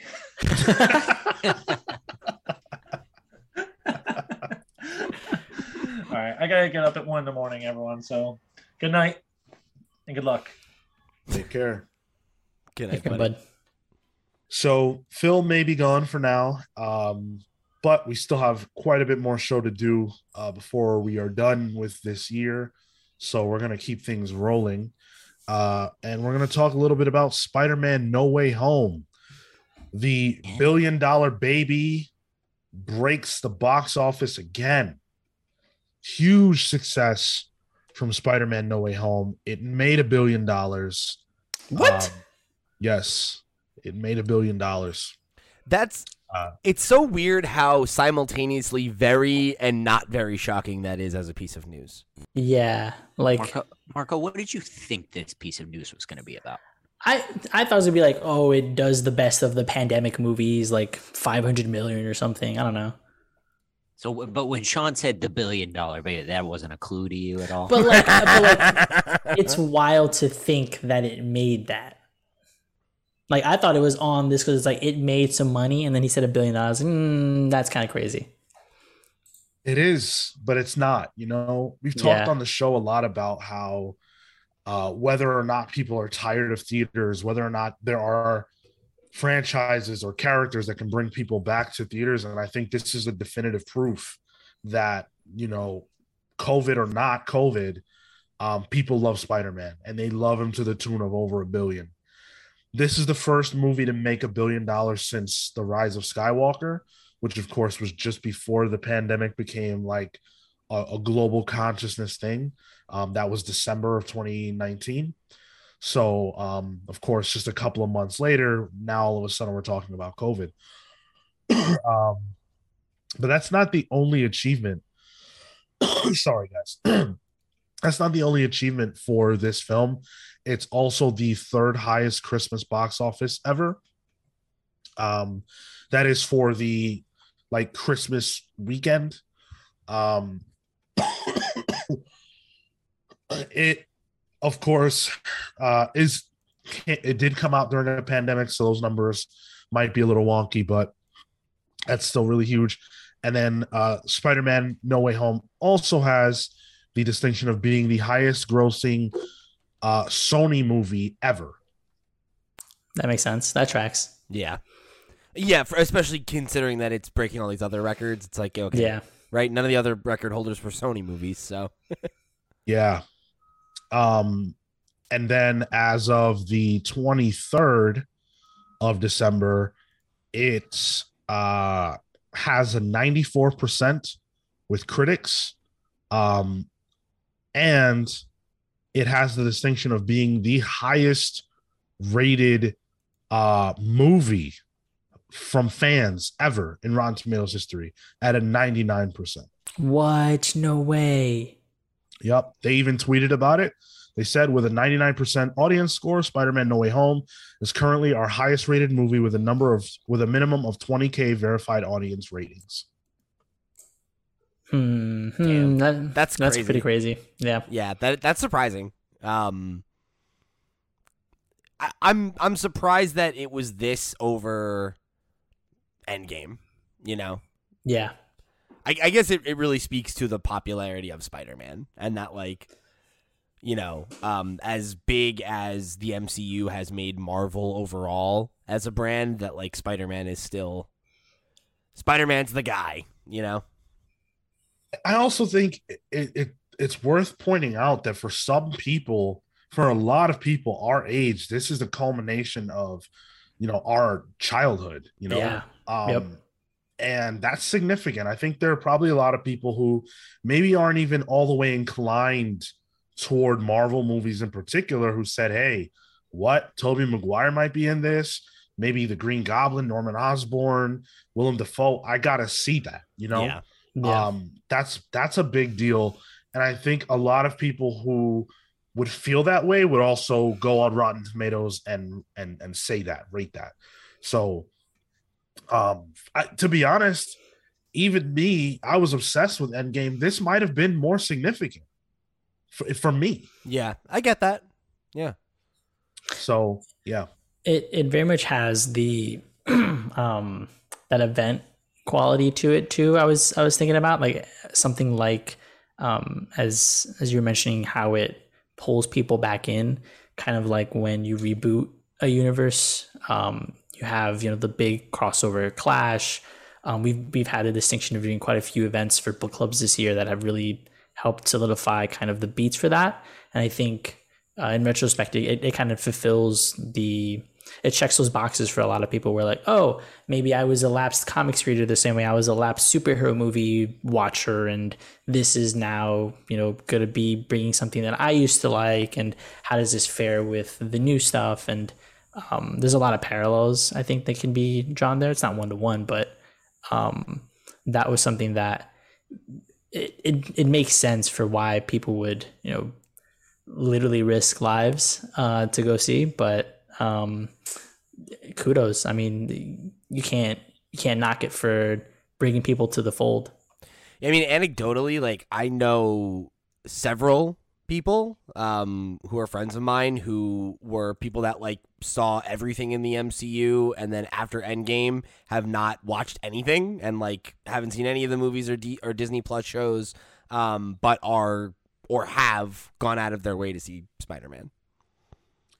It's also kind of a lucky stroke for Marvel and Sony in that I think if this movie had released even two weeks later, Even one We're having a- even one week, because you look at the Matrix not doing so hot in theaters. Obviously, it is available on HBO Max.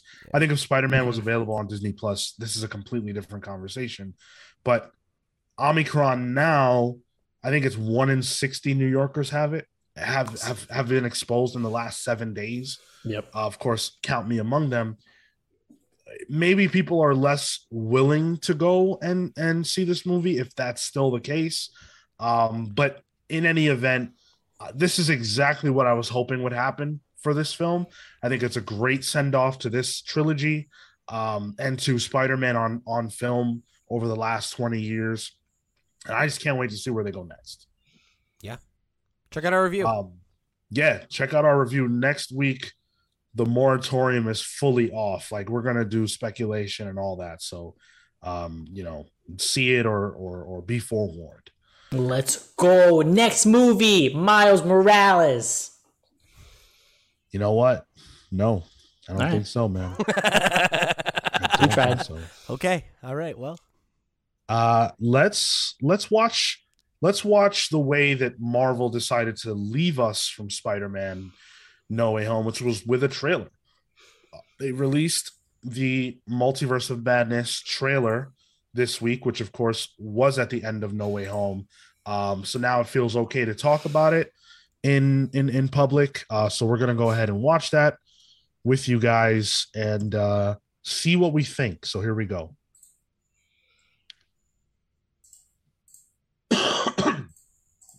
This movie, Not of course, so far. coming out next year. Um, think in March. yeah. It, it really, yeah. Go ahead. I was gonna say it's definitely earlier in in the year. Yeah, it's Yeah, early. May May sixth. Thank you, May sixth. Um, as you can see, it looks like things are broken. Uh, the world is broken. This is all the aftermath of No Way Home and the spell going wrong. You know that from the trailers. Oh, that was actually America pretty high. Chavez right there. Oh, is that who that was? Oh Yeah, shit! Yeah. Wait, can you rewind that really quick? You I got didn't it. even I didn't even clock that the first time. Damn. She's right there. there she is. Yeah. Whoa, Boricua. Whoa. Riqua indeed. That's cool. Very hyped for that. That's Um, really cool. I- we saw we saw uh Doctor Strange's girlfriend. I'm sorry, I can't remember her name. Rachel at McAdams, I think, plays her. Yeah, it is Yeah. Rachel McAdams. I can't remember the name of the character though. She's no, that's Wanda. married. That's interesting. Yeah, and hmm, I don't know. Part of me wonders if that's an alternate universe where it's him. And Yeah, he's yeah. seeing it, and yeah, I Uh, he looked like he was in the audience to me. I, I mean, like uh, him stepping into that universe and seeing an alternate version of of what could have been or something oh, like that. I see. I see. I see. Um, because obviously, you know, later on we see the evil Doctor Strange from What If. And that was the teacher too, right? The guy, this guy, This guy, No? That's yeah, Mordo, yeah, Baron Mordo. That was his sort of rival at wizard school at Hogwarts. Oh, I see. Okay. So let's let's pause on well, he was. this. Marco's right though. He was his teacher as well. Yeah, he was the guy who, you know, teaches I- him. I I thought it was the guy that in that What If episode of Doctor Oh Strange. no, yeah. no, no, yeah, yeah. So there's been a lot of conversation about this still image that I have paused on. This Gross. appears to be Shuma-Gorath. Hell yes. Um, Gesundheit. lots of people say it's not in the uh, notes. This character is listed as uh, Giganta, Giganta, um, not Shuma. Hmm. Um, those of you who are fans of Marvel versus Capcom will probably that's probably the only place you know Shuma-Gorath. that is Oh, yeah, absolutely yeah, true. Yeah, he's purple in that game, right? He's a lot of colors. That was one of his but I alt think, skins. Yeah, his was purple. primary was green. Yeah. Um, Huh. so we don't quite know, but there is an interesting theory about that that I will talk about a little later. Nice. Oh, that was America again. Yeah, she's she's she appears a few times here. She's like in behind them as they open the door too, right? Yes, So I guess she's she's on Wow, the she's squad. re- really involved. yeah she's gonna be like a supporting player, That's actually pretty cool. probably like a Doctor Strange sidekick type situation for now. so I'm gonna shoot back a little bit here. This appears to be evil Doctor Strange, right? Right. From Yeah. What If. Now that may not necessarily be true. Uh, right. That's my theory, but here's an Yeah. alternative that I'll throw out. I have seen people talking about this potentially being Supreme Doctor Strange uh, from elsewhere in the multiverse. But I've also seen a theory, and this one I really like, that that's actually Shuma-Gorath. That Oh, interesting. Shuma's physical like representation after its body is defeated or leaves or whatever is this. That's interesting. You think a, a multiversal demon could be a little more creative? Right. You would think so. Um, I still think that that's evil Doctor Strange from What If. It would be weird for them to invest so much into that idea and then not use it in the film. But I could also see a scenario where they just don't feel like What If is going to be relevant in the in the movies, and they didn't feel like using it. Yeah. I I definitely am more inclined to believe that theory that it is the what if evil Doctor Strange, but we'll see. Yeah. Um, either way, I think this trailer is really good. I, I think it leaves enough questions, and it's only the first. I'm sure we'll end up with three or four, but it leaves you we'll with the whole movie. right. Leaves you with enough questions about what's going on that it's there's a lot of intrigue here. I like that Doctor Strange has to kind of pay a cost for what was a supreme fuck up in No Way Home. Um, like really, really bad mistake that he made. Um, I like that a lot. And America Chavez being involved is super cool. Um, for those of you who don't know, she can like punch through the multiverse or like Yeah. unlock, you know, like doors to different areas. Huh. Um, so I kind of feel like that's going to be why she's a major factor here, allowing them to traverse the multiverse. She probably knows more about it than either one of these two, Scarlet Witch or Doctor Yeah. Strange.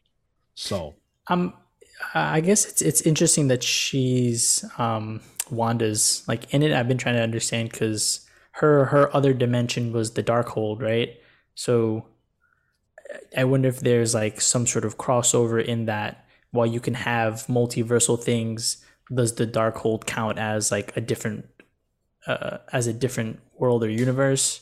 well, the Darkhold is just the book. Yeah. Isn't there like a, a realm that they go to because that's where what you call it. Um, wasn't that where like the book was formed and whatnot? As far as I know, the Darkhold is just a book that uh, I forget the the name of the owner, unfortunately, but I'm not sure what you're referring to. Yeah, because even WandaVision wasn't a multiversal situation. She froze that place in a specific, you know, time frame and in a specific situation. Yeah, even the even the red herring of Silver Sur- uh, Silver Surfer, uh, Quicksilver, was not like actually a multiverse situation. Yeah. So nothing related to the multiverse actually occurred during that show, Yeah. other than the suggestion that, if I remember correctly, um, what was happening there was impacting the universe integrity. But that's all I I can recall. So I, I did a quick Google of it to, rem- to remind myself. They mentioned the dark dimension, and The dark dimension. Okay. and um, supposedly it's part of the multiverse ruled by Dormammu. Um, I don't know if that means that we'll get to like traverse through whatever because she's also has these new powers that she's been working on.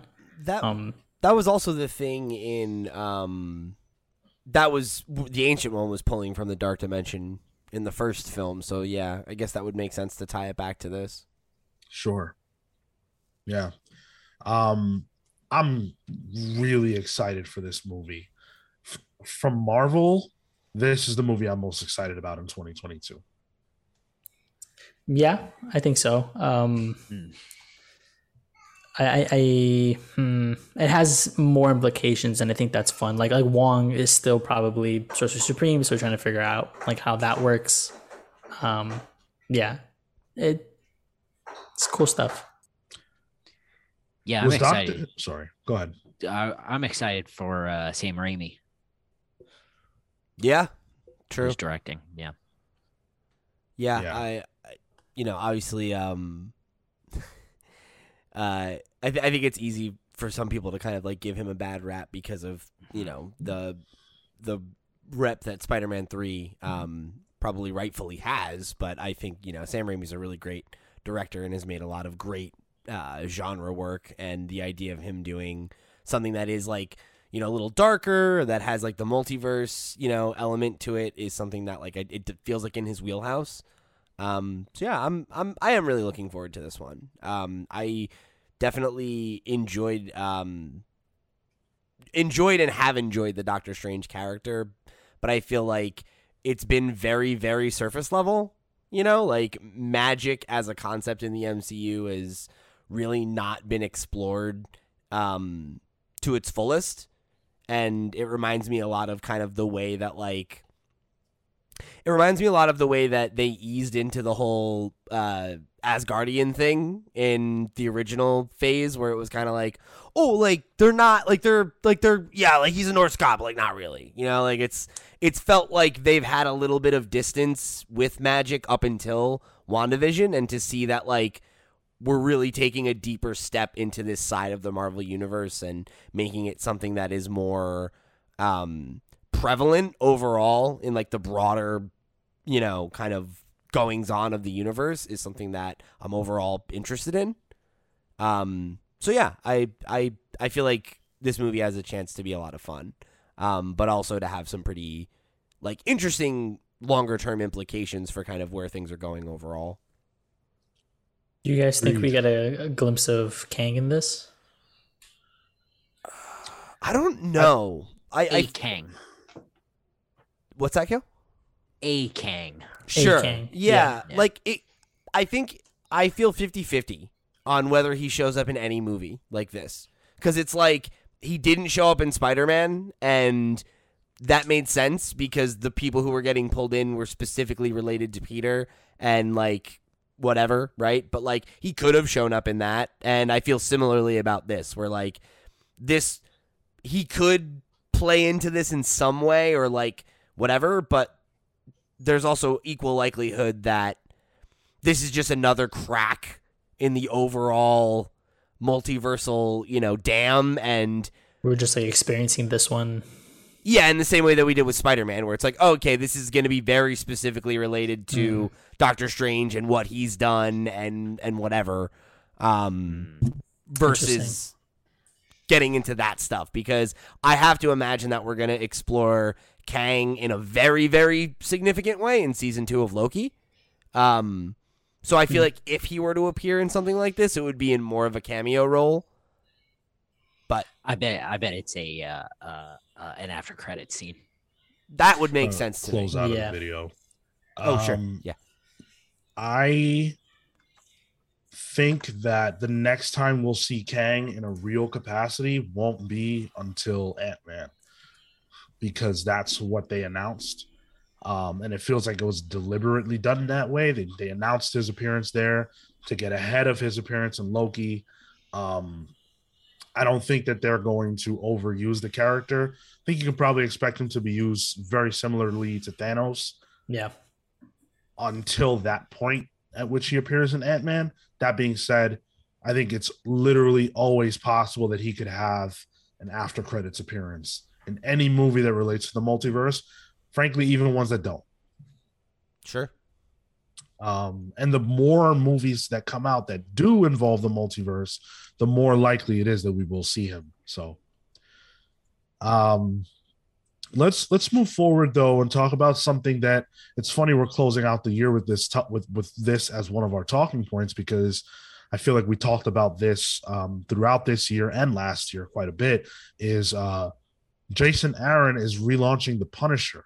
The return of the Punisher will happen in 2022, and he's sporting a new logo. Cool. All right. Now, Is it? yes, um, I know that if you look at the cover to the comic, it doesn't appear that way. Um, but in the actual book, he's wearing a shirt that's basically like a a hand logo. And where the where the Punisher logo should be is the logo, what appears to be the logo for the Beast of the Hand. Um, oh, okay. yeah. So um yeah, he's gonna have a new armor, new logo, uh, and he will have uh he will be involved with the hand in some capacity. Uh Jason Aaron said this. After writing Punisher over the years, I've always been fascinated by the character of Frank Castle. What moments made him the Punisher even before that fateful day in the park? And how far will he go to win the war that has consumed his life? Spoiler, as far as it damn well takes. This this story is destined the destined next step in the dark and tragic evolution of Frank Castle, from troubled kid to heroic soldier to revenge-driven vigilante, to the duly anointed king of killers. Believe me when I say I am as excited about this story as anything I've ever written for Marvel. Um, CB Cebulski said that uh, we will see an inevitable evolution of the character. Don't know exactly what that means, but um, I do think that you can't at this point tell a mainline Punisher story without addressing the elephant in the room. Yeah, that's I think the thing that I look at this and like I'll, I'll come out and say it. I'm I'm not a fan of the logo. Um, The Like new I- one? the new one, yeah, Yeah. like I I just don't think it looks very good. It's like a little bit like I don't know. It feels a little overdone, you know. Um, and I don't feel like it. You know, any superhero logo, no matter how iconic, can be interpreted and reinterpreted and and evolve. And like we've seen that with, you know, like look at how Superman's logo has changed over the years and gone back and, and all these other things, right? So um just because this is the current iteration, I don't think means that this is gonna be like oh, this is the new timeless logo of the Punisher moving forward, right? I feel like this is going to be what represents the character for this era of the character while he's the king of killers, while he's working with the hand, while he's doing these things that he's currently going off to go do. And that this will be an opportunity for Marvel to kind of quietly evolve Frank and the Punisher and what his role in the Marvel universe is in a broader sense and allow his overall look and everything to continue to develop and evolve. I feel like it's kind of similar to what we saw them do with Venom like over the last decade where like they they it was clear that Venom needed to go in a new direction because there was nowhere else to go with what his status quo had been. And we got into the whole Flash Thompson era and him as a agent of Shield and he's a guardian of the galaxy. And like he went into all these different places and then they kind of brought him back to status quo with all those new elements in play right? Where like then he became the king in black and all this shit. And like but now we're having a book that's kind of getting him back to his roots again, but in a new, fresh way. And I imagine that's what they're looking to do with the Punisher now. Is that like they need to distance him from, you know, as Sean said, like the elephant in the room and the way in which he his his iconography has been co opted.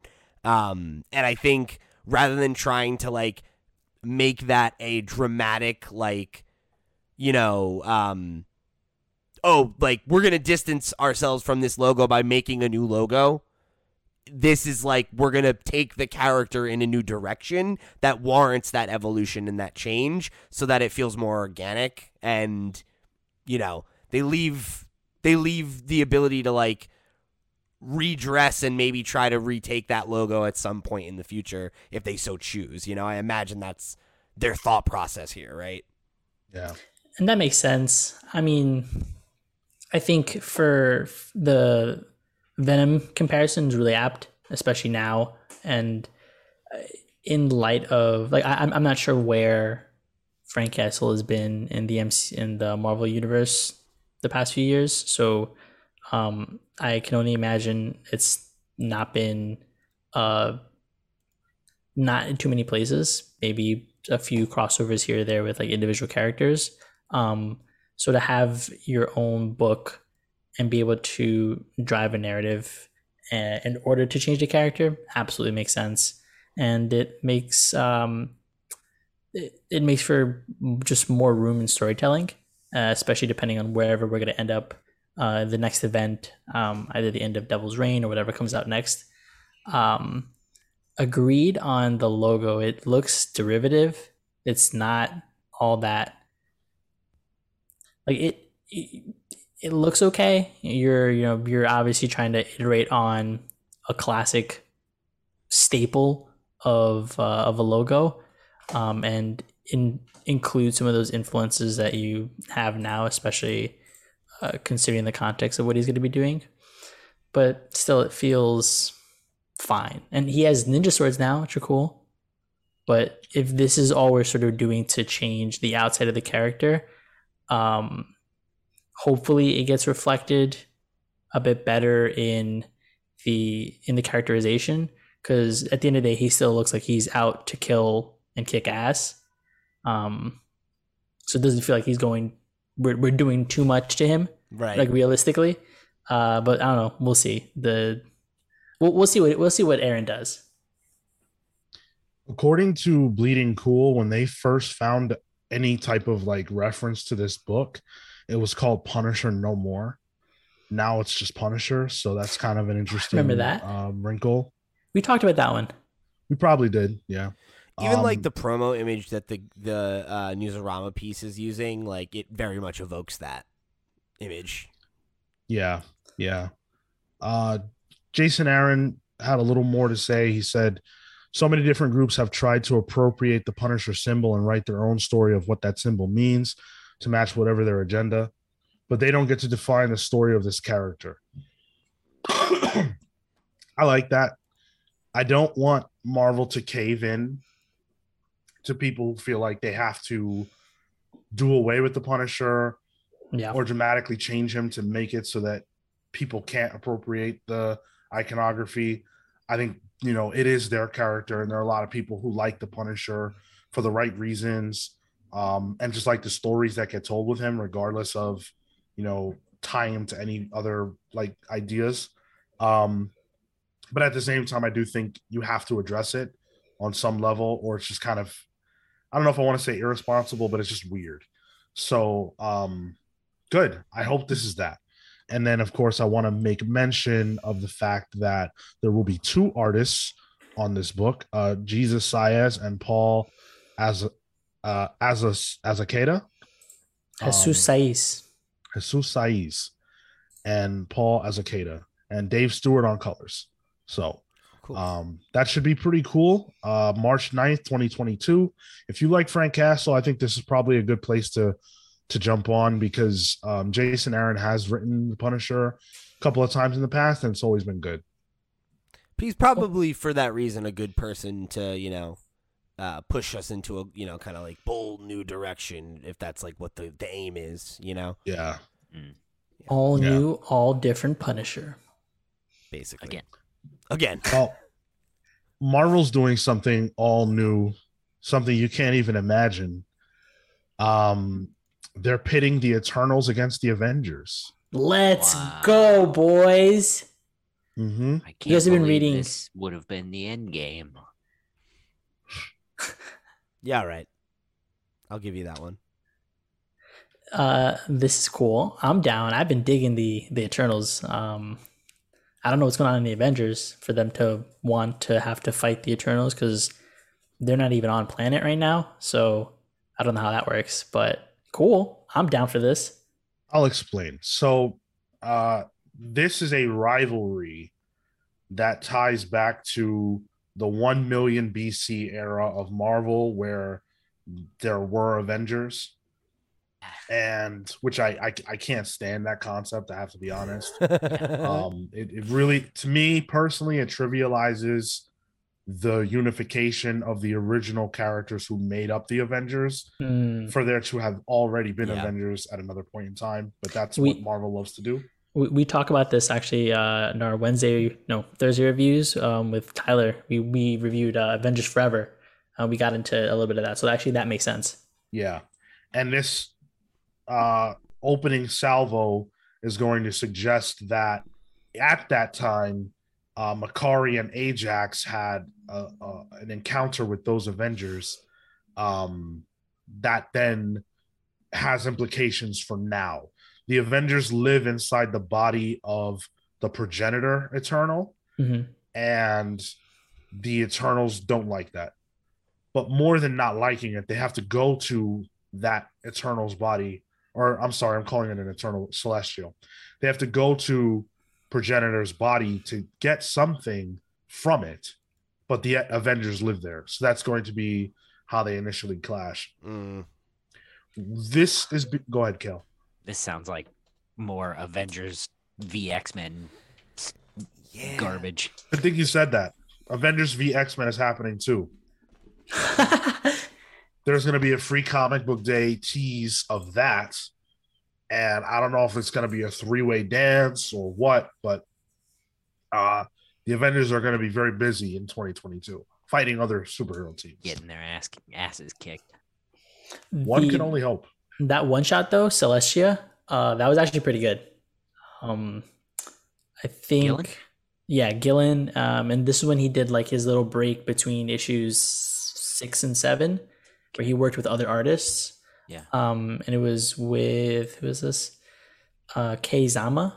Um, that was really good art, really cool story, and um, if that's the lead-in, honestly, I think it's worth reading because it's uh, it, it explains quite a bit, and the the drama in there is good. Who do we know who the team on this is going to be on the, on the event? Avengers and Eternals. uh yeah well no we don't um it looks like issue 10 is going to be the kickoff to the idea of there being a, a- an issue that's where we're going to see them going the eternals going to the body of the progenitor celestial um so that's where we'll see that start off but other than that we're not really sure so they're gonna go back because we we saw that in Celestia. Yeah, Celestia number one features the fight between the uh, between Ajax and Makkari and the Avengers of one million BC. Okay, cool. So, um, but we don't know who's going to be the creative team on the actual event itself. You know, I really, um, I'm not hyped. I think the Eternals got buried when they faced off with, or I'm sorry, it wasn't the Eternals. It was the, um, the Inhumans. They got buried Mhm. when they faced off with uh the X Men. Mhm. I think it was Yeah. um, just because no one cared about them, and it didn't matter that Marvel was trying to make the the Inhumans the new X Men. People hated it, they rejected it, and the Inhumans got shelved. Um, I feel like the Eternals in comics don't have a cachet big enough to justify this, and they run the risk of putting them up against a team that just makes them look bad. I think that's what happened with the X Men and the Inhumans. I think this is kind of a risky thing. I'd rather the Eternals continue to be their own entity, Mhm. separate from all that other goofy stuff. It it sounds like another plot that could just be a conversation between the two teams. Oh, you have a thing that's been here way before we live here? Oh, okay. Hey, no big deal. Our bad. Yeah. it's it- not as if the Avengers have like deep connections to the Celestials anyway. What do they care? That's just where they live right now. And for for context on that, the Celestial also granted them access and allowed them to live there. And this was Ajak, like God, and so she has a crisis because God has allowed them to live in its body.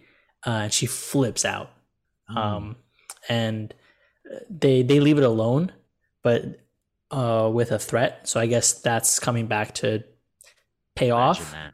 but um but yeah it very much it feels like it was a conversation and Ajak is just going through a thing um like honestly and and so uh i don't know. We'll see we'll see how that resolves but i, I definitely agree that this would be a bit cleaner if they just let the eternals do their thing and be their thing considering where everything is going uh in the story as of right now and and where um one where everybody is plus the implications with um Thanos has been involved quite a bit and so there's like other things going on in the background uh if this cuts into the story that's going to be annoying cuz uh you're you're going to have something totally unrelated cut into what's been a really well-paced uh, and well thought out arc Baby, you know that's what it's gonna be.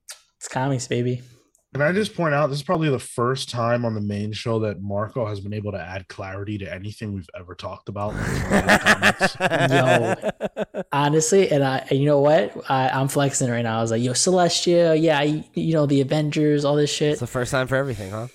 i know comics Marco's gotta pick up some slack now, man.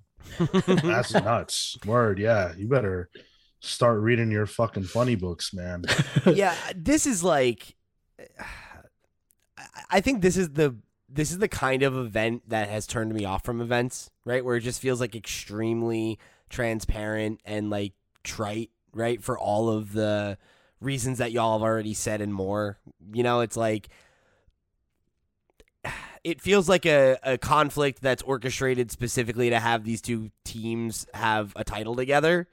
And I'm really frustrated that it feels like, you know, um, whether it's editorial or whoever, right? Like, feels like the only way to do that is to have them have a conflict. Um, I mean, that's a tale as old as time, yeah you know, as far as superhero books go. And yes, but like it feels like these kinds of events where it's like a blank versus blank are like really just chasing like shit that Yeah. was really cool like 40 years ago, right? Or like in 20 years ago. comics, baby.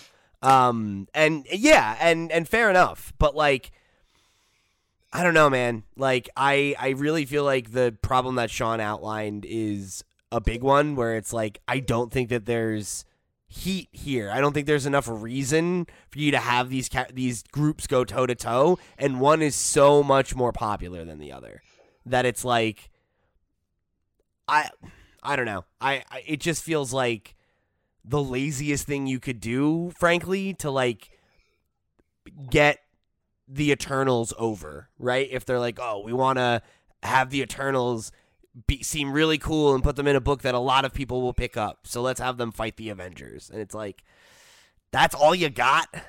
Yeah, and and it's annoying because like the book has been really good, and um, for I, I think it makes sense like back in the day when the books used to have self-contained stories and you know it's villain of the week or monster of the week whatever. And now we're going to cross over with this because that's what's going on this week. But there's a whole narrative that's going on and i, I don't want that cut across like cut into. For for this meh.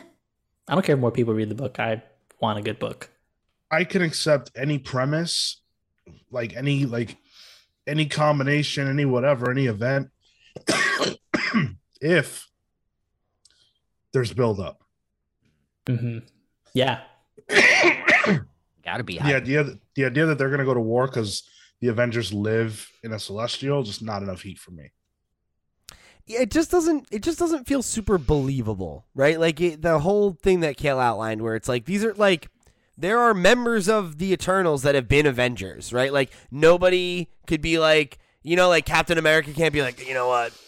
I know Sersi she was an avenger. Why don't i go have a conversation with her about this? And you know we'll be like our bad. You know like you know we're go- we'll move. Cool? Or like oh we have permission to be here from your god. Are we good? Like I, it feels Literally. like that's either of those are far more believable scenarios for me than oh well we'll just beat the shit out of each other then. Like it's like eh, maybe once maybe for like an issue right? But like that's the to your point Cale that's the formula for the the superhero team up is they fight once and then they're like oh oh no we don't actually have to fight? Cool let's go do a thing together. We're like can we just get to that part sooner? And again they had that conversation which is wild is hey you're in our you're in our celestial oh but he said it's okay meltdown and okay i guess we leave it alone that was the conversation i don't know Well, we, we'll see. Uh Eternals 10 is where they're gonna revisit this concept and kind of start sowing more seeds. So um we don't have too long to wait. Uh our last news item of the day is gonna be about Batgirl.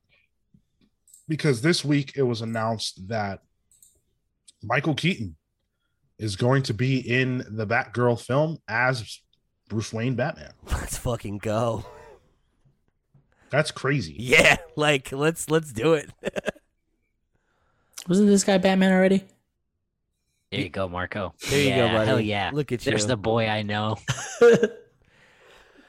I uh it's funny because obviously uh you have to imagine that this decision was made you know uh, some time ago right? And that we're just hearing about it now. But like it coming right off the heels of of Spider-Man 3 is kind of funny of them being like oh yeah that's a good idea. We should bring back our, the Batman that everybody likes. We should do that. Like vulture's gonna be in our movie now.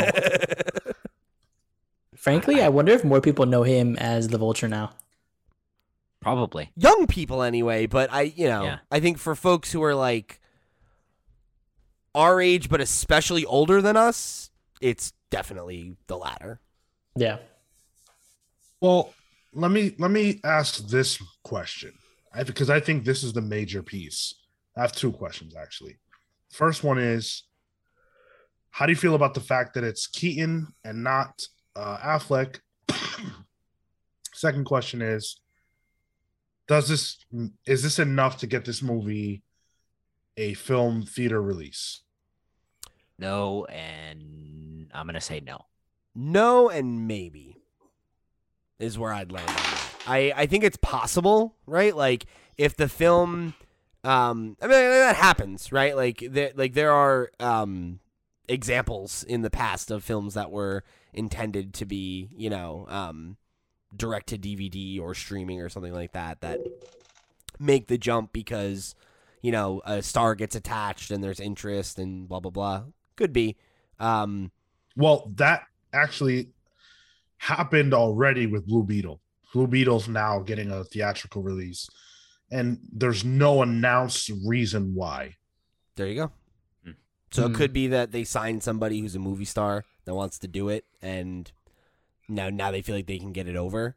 Um, I think there's a similar argument to be made for Michael Keaton, um, right? Like he's obviously an actor who um, a lot of people have nostalgic love for, but he's also been experiencing a bit of a career renaissance the last couple years, you know.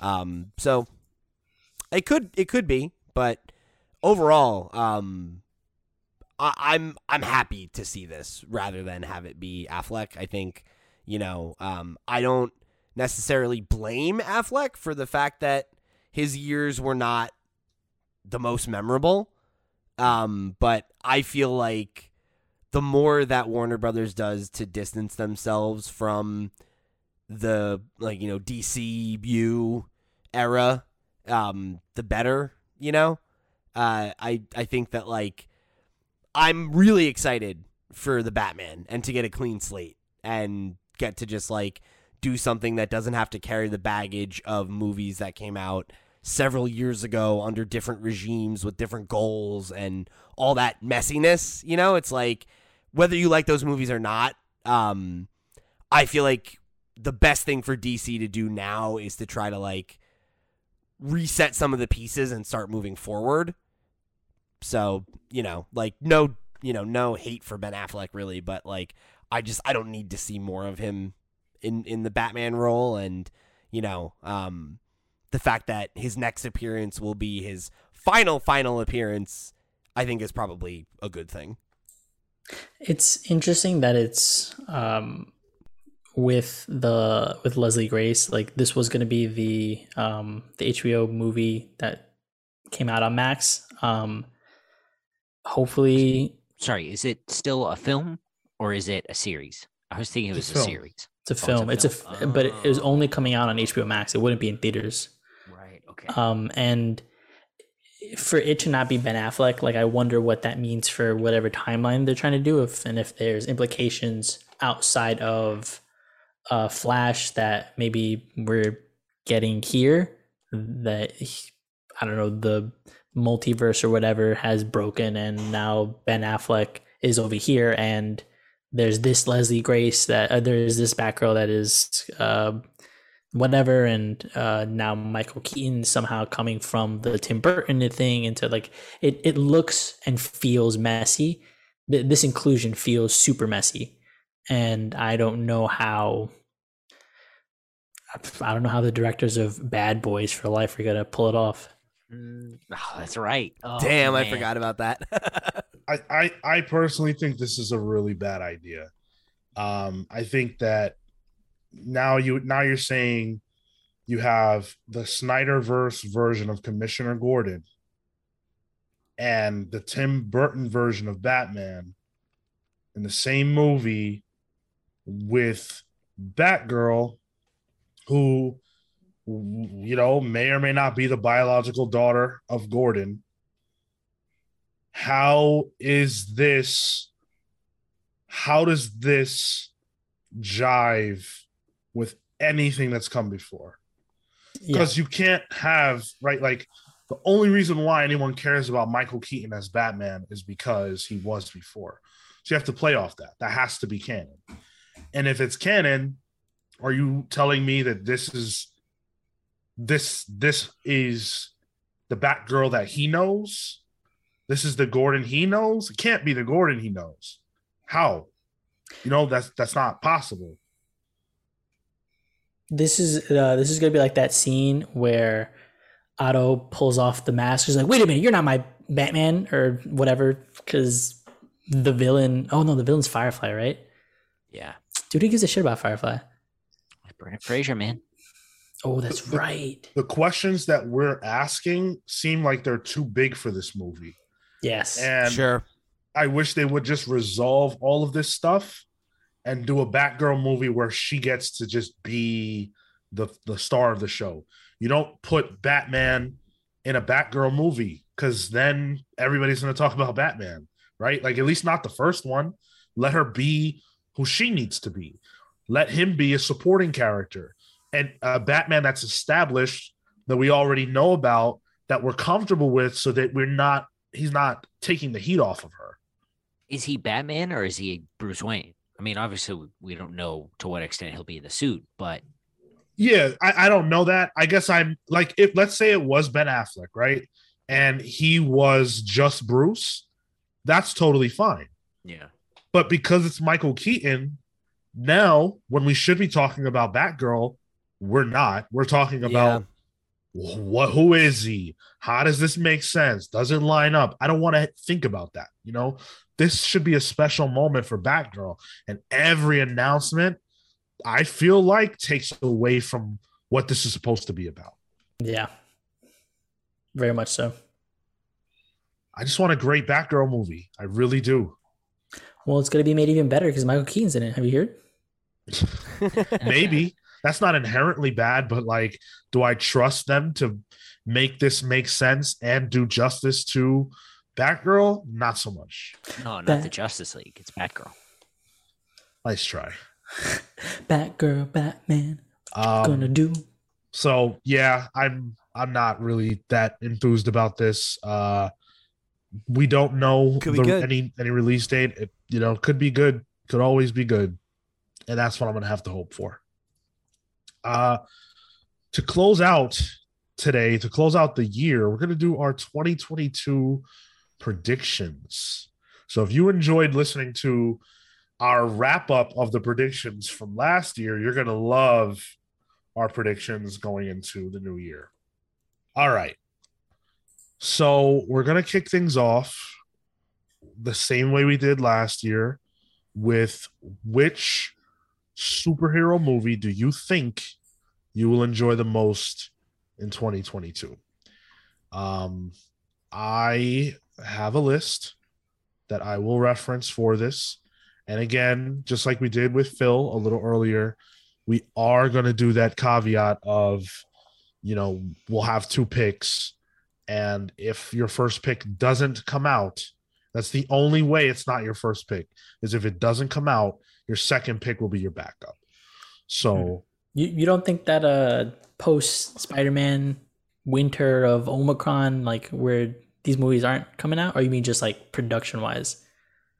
i just yeah i just mean from a production standpoint but well frankly i'm not sh- i have doubts about the batman meeting its release date. Hmm. I, I think march might be a little optimistic but I, I i don't know. We don't know especially uh, if they're still filming in Glasgow. Uh, the it really seems like the whole UK is going to go into another lockdown. Yeah. So, um, but you know, if if if we end up not needing them, perfect. So uh, here we go. Morbius, which by the way has a January twenty eighth release date. That's pretty soon. Um, The That's literally Batman. next month. yeah, the Batman, uh, Doctor Strange, DC, DC League of Pets. Sorry, guys, this is getting harder and harder to do. Um, Thor: Love and Thunder, Black Adam, Spider Verse Two, The Flash, Black Panther: Wakanda Forever, and uh, Aquaman: The Lost Kingdom. Who wants to throw their prediction out there first? Uh, I'll go first. For me, it's Spider Verse two, and then the Batman. Ooh, mine is reversed because I liked Phil's logic. I don't know how they'll do for a second one. Um, the first one was pretty novel, so you know maybe they'll lean into bits too much or something, as sequels are wont to do. So I'm gonna do Batman and Spider Verse. I feel pretty confident that Miller and Lord will deliver. Their um their track record's pretty fucking good. I mean, I, I don't think you could have a more ironclad prediction for yourself at that point, Pete. Yeah, I think I'll, I'm Um, I'm pretty likely to love that movie. I'm gonna say the Batman strongly, and then Doctor Strange. Mine Okay. is going to be Across the Spider Verse and Thor. Huh. Okay. I like is- Taika. I like that he. It seemed it seems like they could introduce um, uh, Natalie Portman as Thor. Is is you know what's been announced and reported, and um, I I I like what Taika's been doing over the past few years. So I feel pretty pretty good about that. Wait, wait. I changed my mind. I changed my mind. Can I change my mind? Sure. All right. I'm gonna actually say Doctor Strange and then Batman. okay. Interesting. A little surprising, but okay. Um, how about He's, TV he's shows? that long game. I'm like, wait a minute. I remember liking WandaVision. I can do it. So for TV shows, uh, on the Marvel side, we have Miss Marvel, the Guardians of the Galaxy ho- holiday special. That's like a one, I think it's a one episode thing. Yeah, it's a one-off. I'm not gonna count that. That's bullshit. So scratch that. Uh She Hulk, What If season two, and Moon Knight. Ooh. Is Peacemaker on that? That was just Marvel. I'm gonna get into DC now. Uh what the heck is this list? Okay, here we go. Uh from DC, we have Peacemaker, The Sandman, uh Superman and Lois, um Naomi, Flash, Legend of Tomorrow, Batwoman, Stargirl, Titans, Harley Quinn, Doom Patrol. Those are your options. Does Marco ever learn? I'm gonna say Sandman. Okay. All right. What about you, Cale? Uh, are we doing two for this one or just the one? Just the one. Oh, I'm gonna hate myself for this. I'm gonna hate myself for this. I'm gonna say Moon Knight. What? That's that's a good choice. Now, for me, it isn't. I'm gonna say She-Hulk. And I'm Yeah. gonna regret that. I see. I feel like I will like She-Hulk. She-Hulk will have Daredevil. Well, She-Hulk has Ah. uh, Tatiana Maslany, which is very exciting. Uh, I don't. I kind of want to give it to She-Hulk as well because I feel like I will like it for similar reasons to the like the way that I liked WandaVision, where like, um, it says here uh, in the Screen Rant article that it's described as a half-hour legal comedy, Mm-hmm. and like I feel like I will like that. You know, I feel like if it leans into being something different, like I could see myself getting into that. I forgot it was that- a comedy. That's what's. I think that's what's gonna make me not like it. Yeah, dude. I'm I'm I'm not. Just- I'm going into Moon Knight. I'm I'm choosing Moon Knight. I'm just not sure. Like I, Cowards. I feel like ah, I'm on the fence Cowards, between you that picked the and same Moon fucking Knight. thing. Yours isn't even coming out, you piece of shit. Zero points on the board again. um. All right, I'm gonna I'm gonna say Moon Knight as well. Yep. Yeah, I'm on I'm on Moon Knight. Neil You're all wrong. too busy writing fan fiction for Good Omens to do Sandman. or fan fiction for Norse mythology for some reason. There are lots of other shows that could theoretically come out, but I don't anticipate them, like Armor Wars, Echo, um, Marvel Zombies, Secret Invasion. I feel like those things are still marinating, and I don't think they're gonna come out. Yeah. Um, if they get announced, I guess anyone can, you know, um, add to their like change their pull, but um, I don't think we're going to see any of those.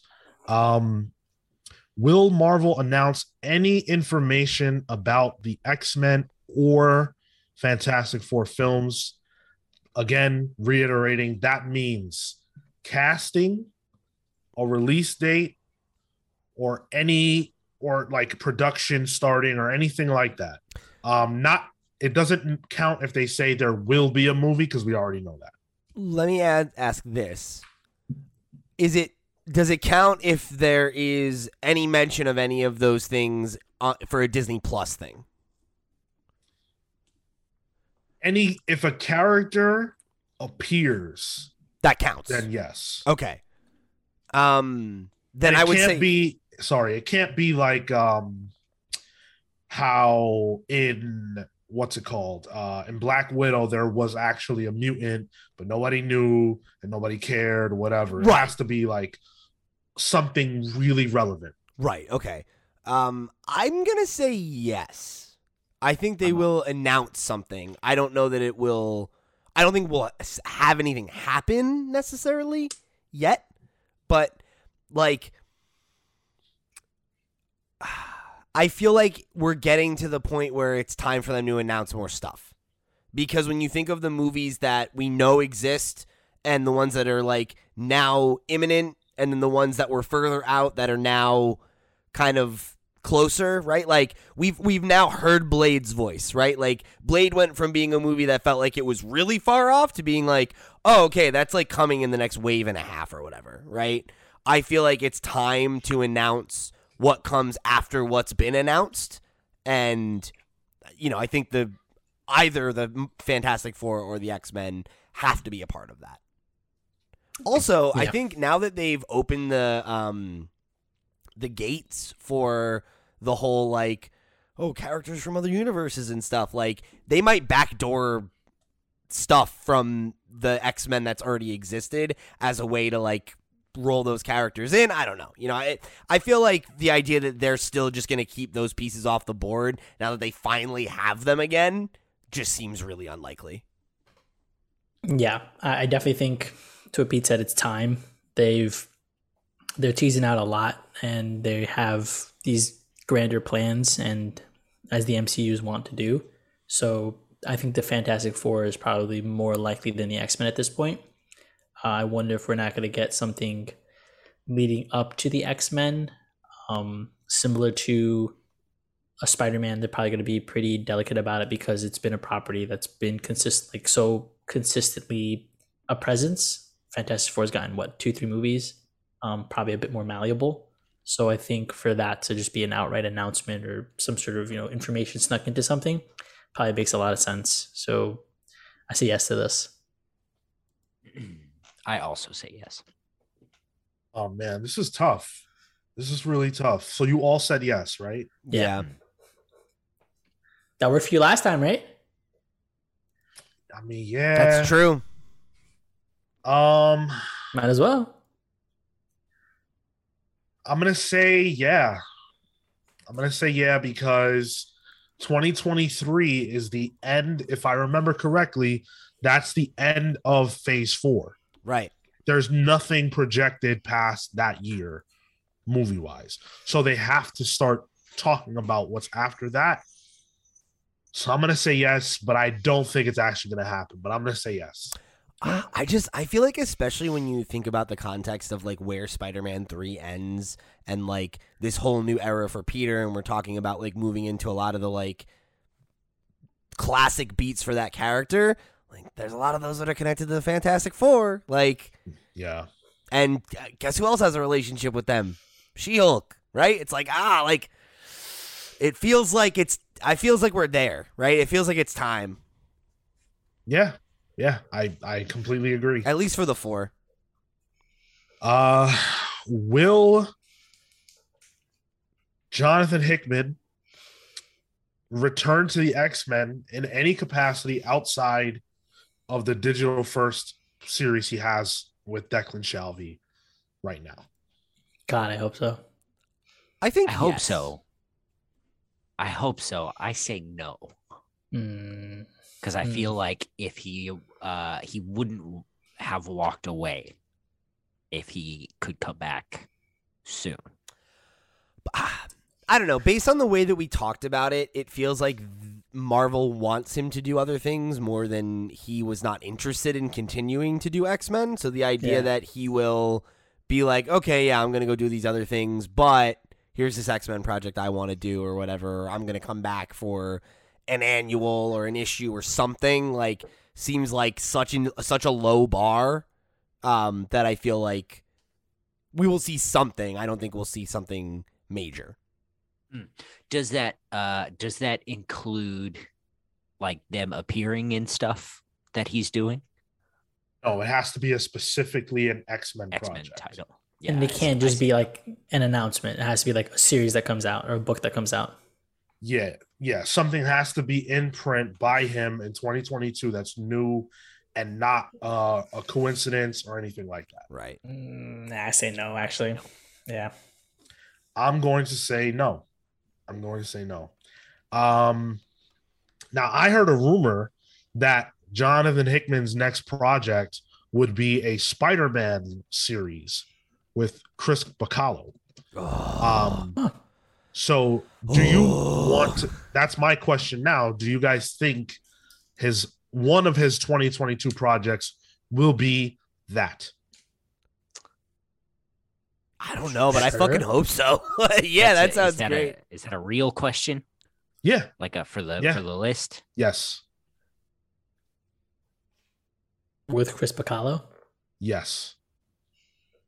Fuck it, a man can dream. Yes, why not? Yes. Yeah. Why not? Yeah.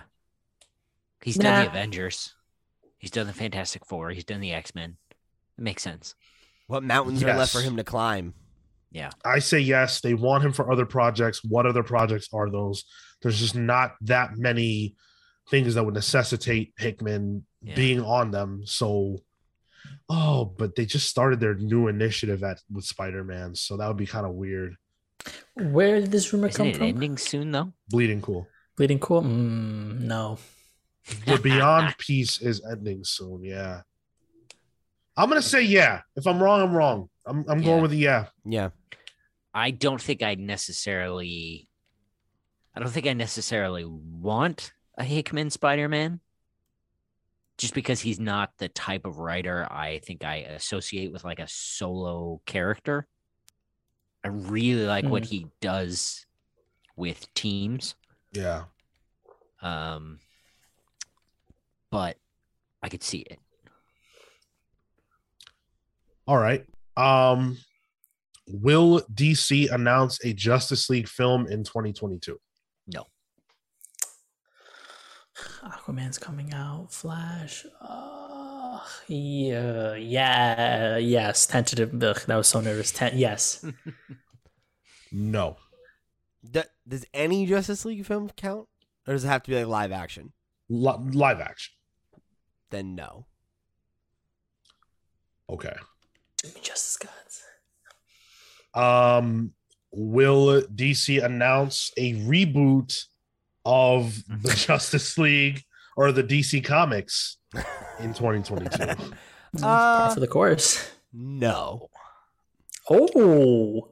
I'm I'm I hesitate there because I feel like we're co- we should be coming up on something soon. Well, but they I- just I, am still a no. they just did Infinite Frontier. Like that just wrapped up. What maybe a few months ago. But it's still uh the next thing like that is still going in the Justice what is it, Justice League Incarnate. Yeah. yeah. Mm. So I I feel like the answer is no because I feel like the way that they've built it out makes it that like like they've said that they wanted to go for this like you know continuity light thing and they've just established it and you know like I don't know I feel like they're gonna ride that ride a little bit longer before they try to tie things back up. And let me also just say a new status quo is not the same as a reboot. So if they said, "Oh, this is the you know evil empire era," like that, that doesn't matter. It has to be a materially different DC universe. Right. Like things are getting blown up. Yeah, I give say no then. two more years. I think I'm with you. I'm going to say no, and I think I'll probably say yes. Not the next time, but the time after that. Yeah. Yeah. Mm. Um, I think that makes sense. So 2023 joint. some somewhere, somewhere in that space there. Will Joker two be announced? Oh my god, great question.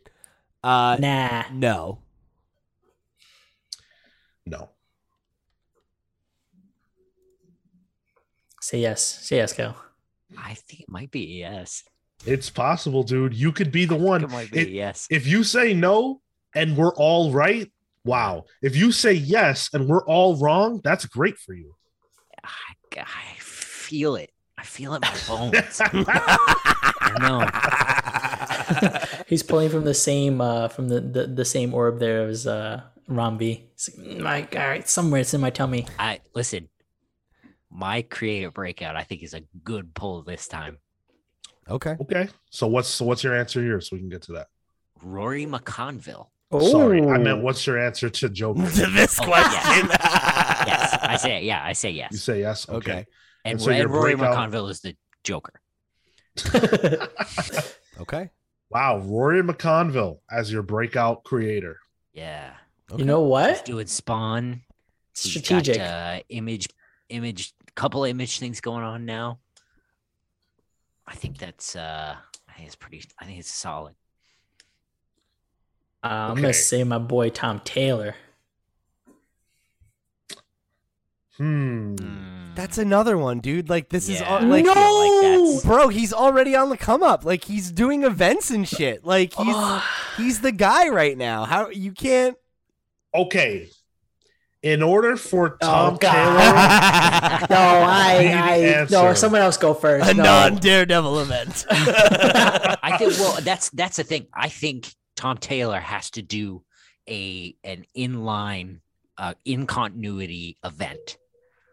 and not like Nightwing, Yeah. Blüdhaven revisited. It has Yeah. to be like Fucking Some infinite real crisis. shit. Yeah, Yeah. It's got to uh, be. Alright. It's uh, got to be a crisis level event. Oh, okay, okay. Go crisis level. Come on, no, that's those are the Hey, only That's an events event. that matter at DC is the I know crisis you. stuff. I know you. I know you're just a baby and you've only been around a year.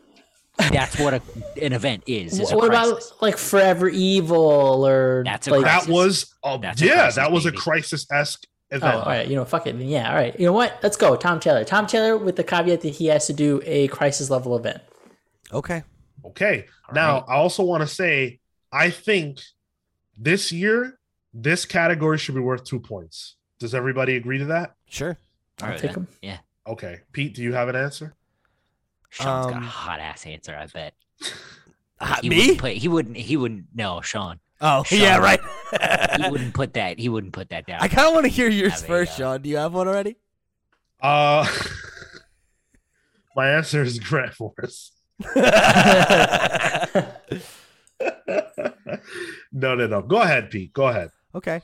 Um yeah, you know, I think uh I think I'm going to I'm going to guess um friend of the show Jeremy Holt. You know, we talked to Jeremy very recently on the show. Um and on that episode if you listen to that that conversation you'll recall that we had a, a little conversation off mic about some of the other things that they have going on. I think between the growth that they've seen this year with the success of, you know, made made in Korea, some of the new opportunities that have come up, like House of Slay, you know, some of their first work at Marvel. Um, I I feel like it's only a matter of time before they're getting bigger opportunities like that on a more consistent basis. So it might be a year too early for this, That's what I think. but I'm gonna I'm gonna go for it because you know they saw a lot of growth in a year here. Hmm. Um, and if some of the things that they are working on uh, come together, I think they have a real chance to be a breakout star. Um, and I want that for Jeremy. So I'm gonna. Hmm. That's where my vote's gonna go. It's good. Okay. Now, this, I think that this year, this is probably harder to answer than any year before. And so I'm going to really just throw something crazy out there. Grant Ward I'm gonna I'm gonna throw out Ram V. again. Hmm. I'm I'm gonna throw out Ram V, and the reason is because I think that Ram V is positioned right now to do way bigger things than what he did this year, and Mm. I'm talking about. I think we could see an event from Ram, and not just at Marvel or not just at DC, but at Marvel potentially. I think we could see an event. So I'm willing to accept that he has to have Yes. at least one event from Marvel or DC and an indie book, i.e., not Marvel or DC, image counts, that hits. I was gonna say that's probably a Hmm. good caveat to consider somewhere in there because I think that's a, a place that Ram has not yet had like the big at bat. You know, like obviously, you know, Ram's done like a, good amount of creator owned stuff. Um, you know, and some of some of which we've really liked, but uh, I don't feel like I don't feel like he's had that breakout indie hit yet. You know, like that gets like that crazy buzz. Um, so yeah, maybe maybe. I'm I'm gonna tighten the belt on you just one more step. I'm gonna say to get you have to get uh both of those for the full two points. He said and. Yeah, So- I have to get I have to get both of those to get any points. Yeah. Oh, okay. All right. Oh, I think see. that's You're- good. Wait, wait. So, Cale, you're saying to get both points, you need both, or either or gets you the one point? Yeah. So even But- let's say let's say that Ram has both of those things, I could still lose. Tom Taylor could have a juggernaut year. Hmm. Rory McConville, Sure. they could be undeniable. Right. I'm just saying that right now, Ram is bigger than any of them. So I can't it, I can't just win off the strings. Sure. Yes. sure. He has to have both of those things for me to win. I think Yeah. that's Okay. fair. All right. So that I'm with Ram. Boom. Uh yeah, that's it. That, that's all I got. That t-shirt. I'm with Ram. I'm with Ram.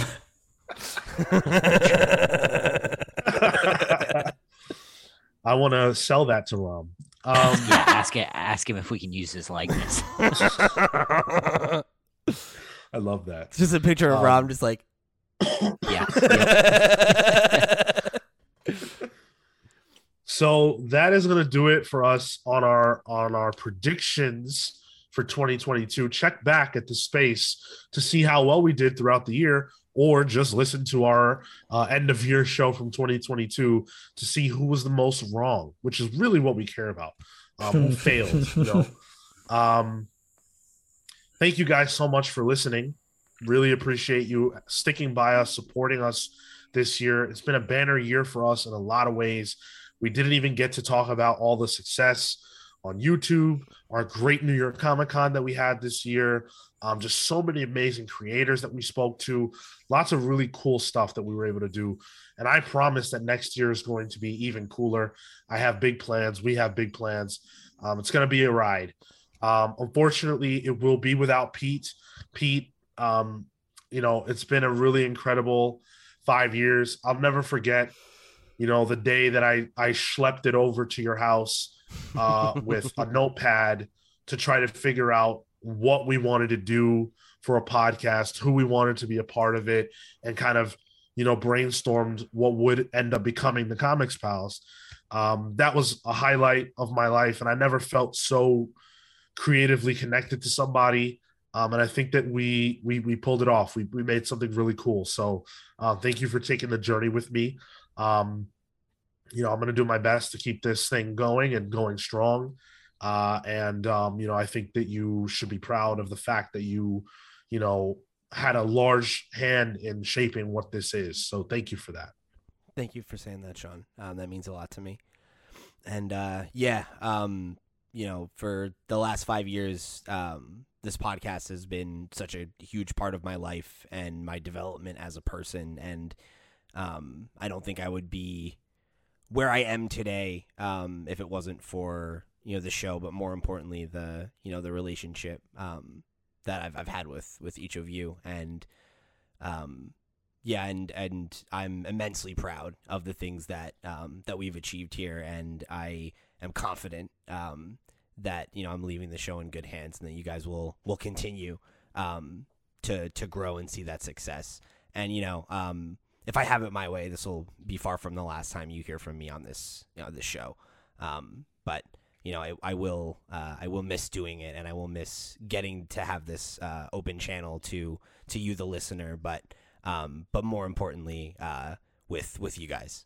So um, yeah, thank you so much to you know you you the listeners, to you the pals, uh, Sean in particular for for that first um, trip for uh, for in- indulging me and for um, for taking this ride because it's been uh, one of the uh, just absolute joys of my life and um, yeah, and I, I love you all so much and uh, I hope I hope that you never forget that.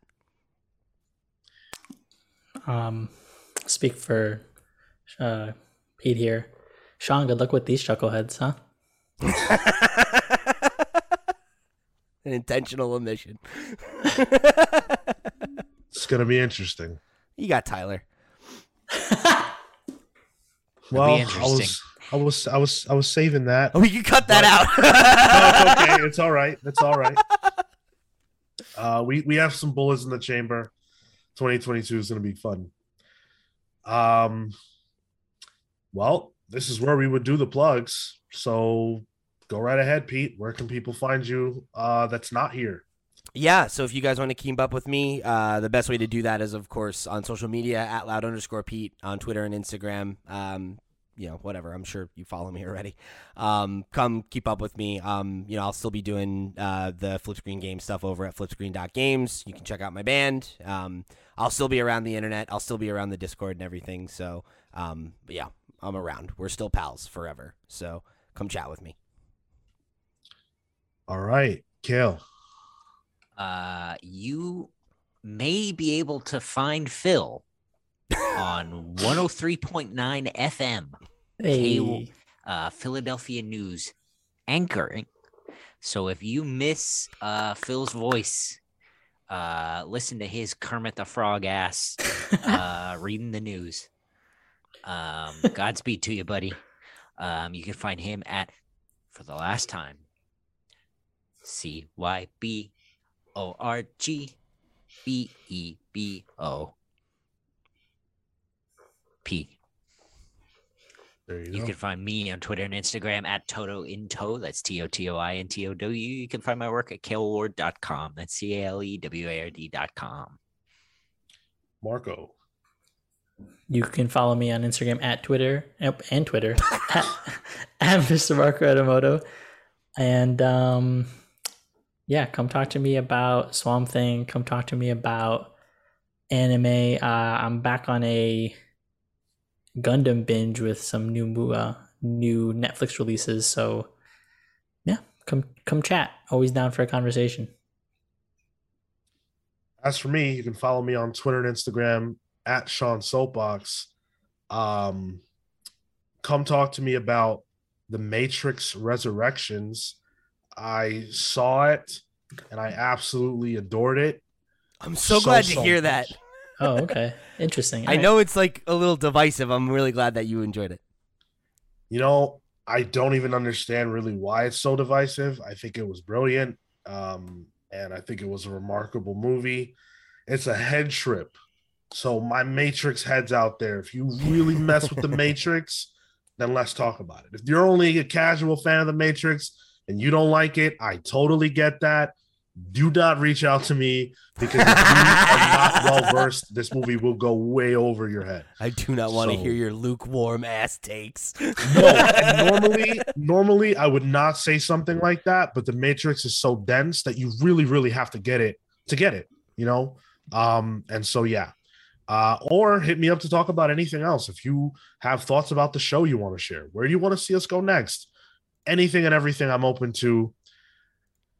For uh, these guys, after 270 episodes and hopefully many, many, many more to come. I am Sean saying until next week, take care, guys.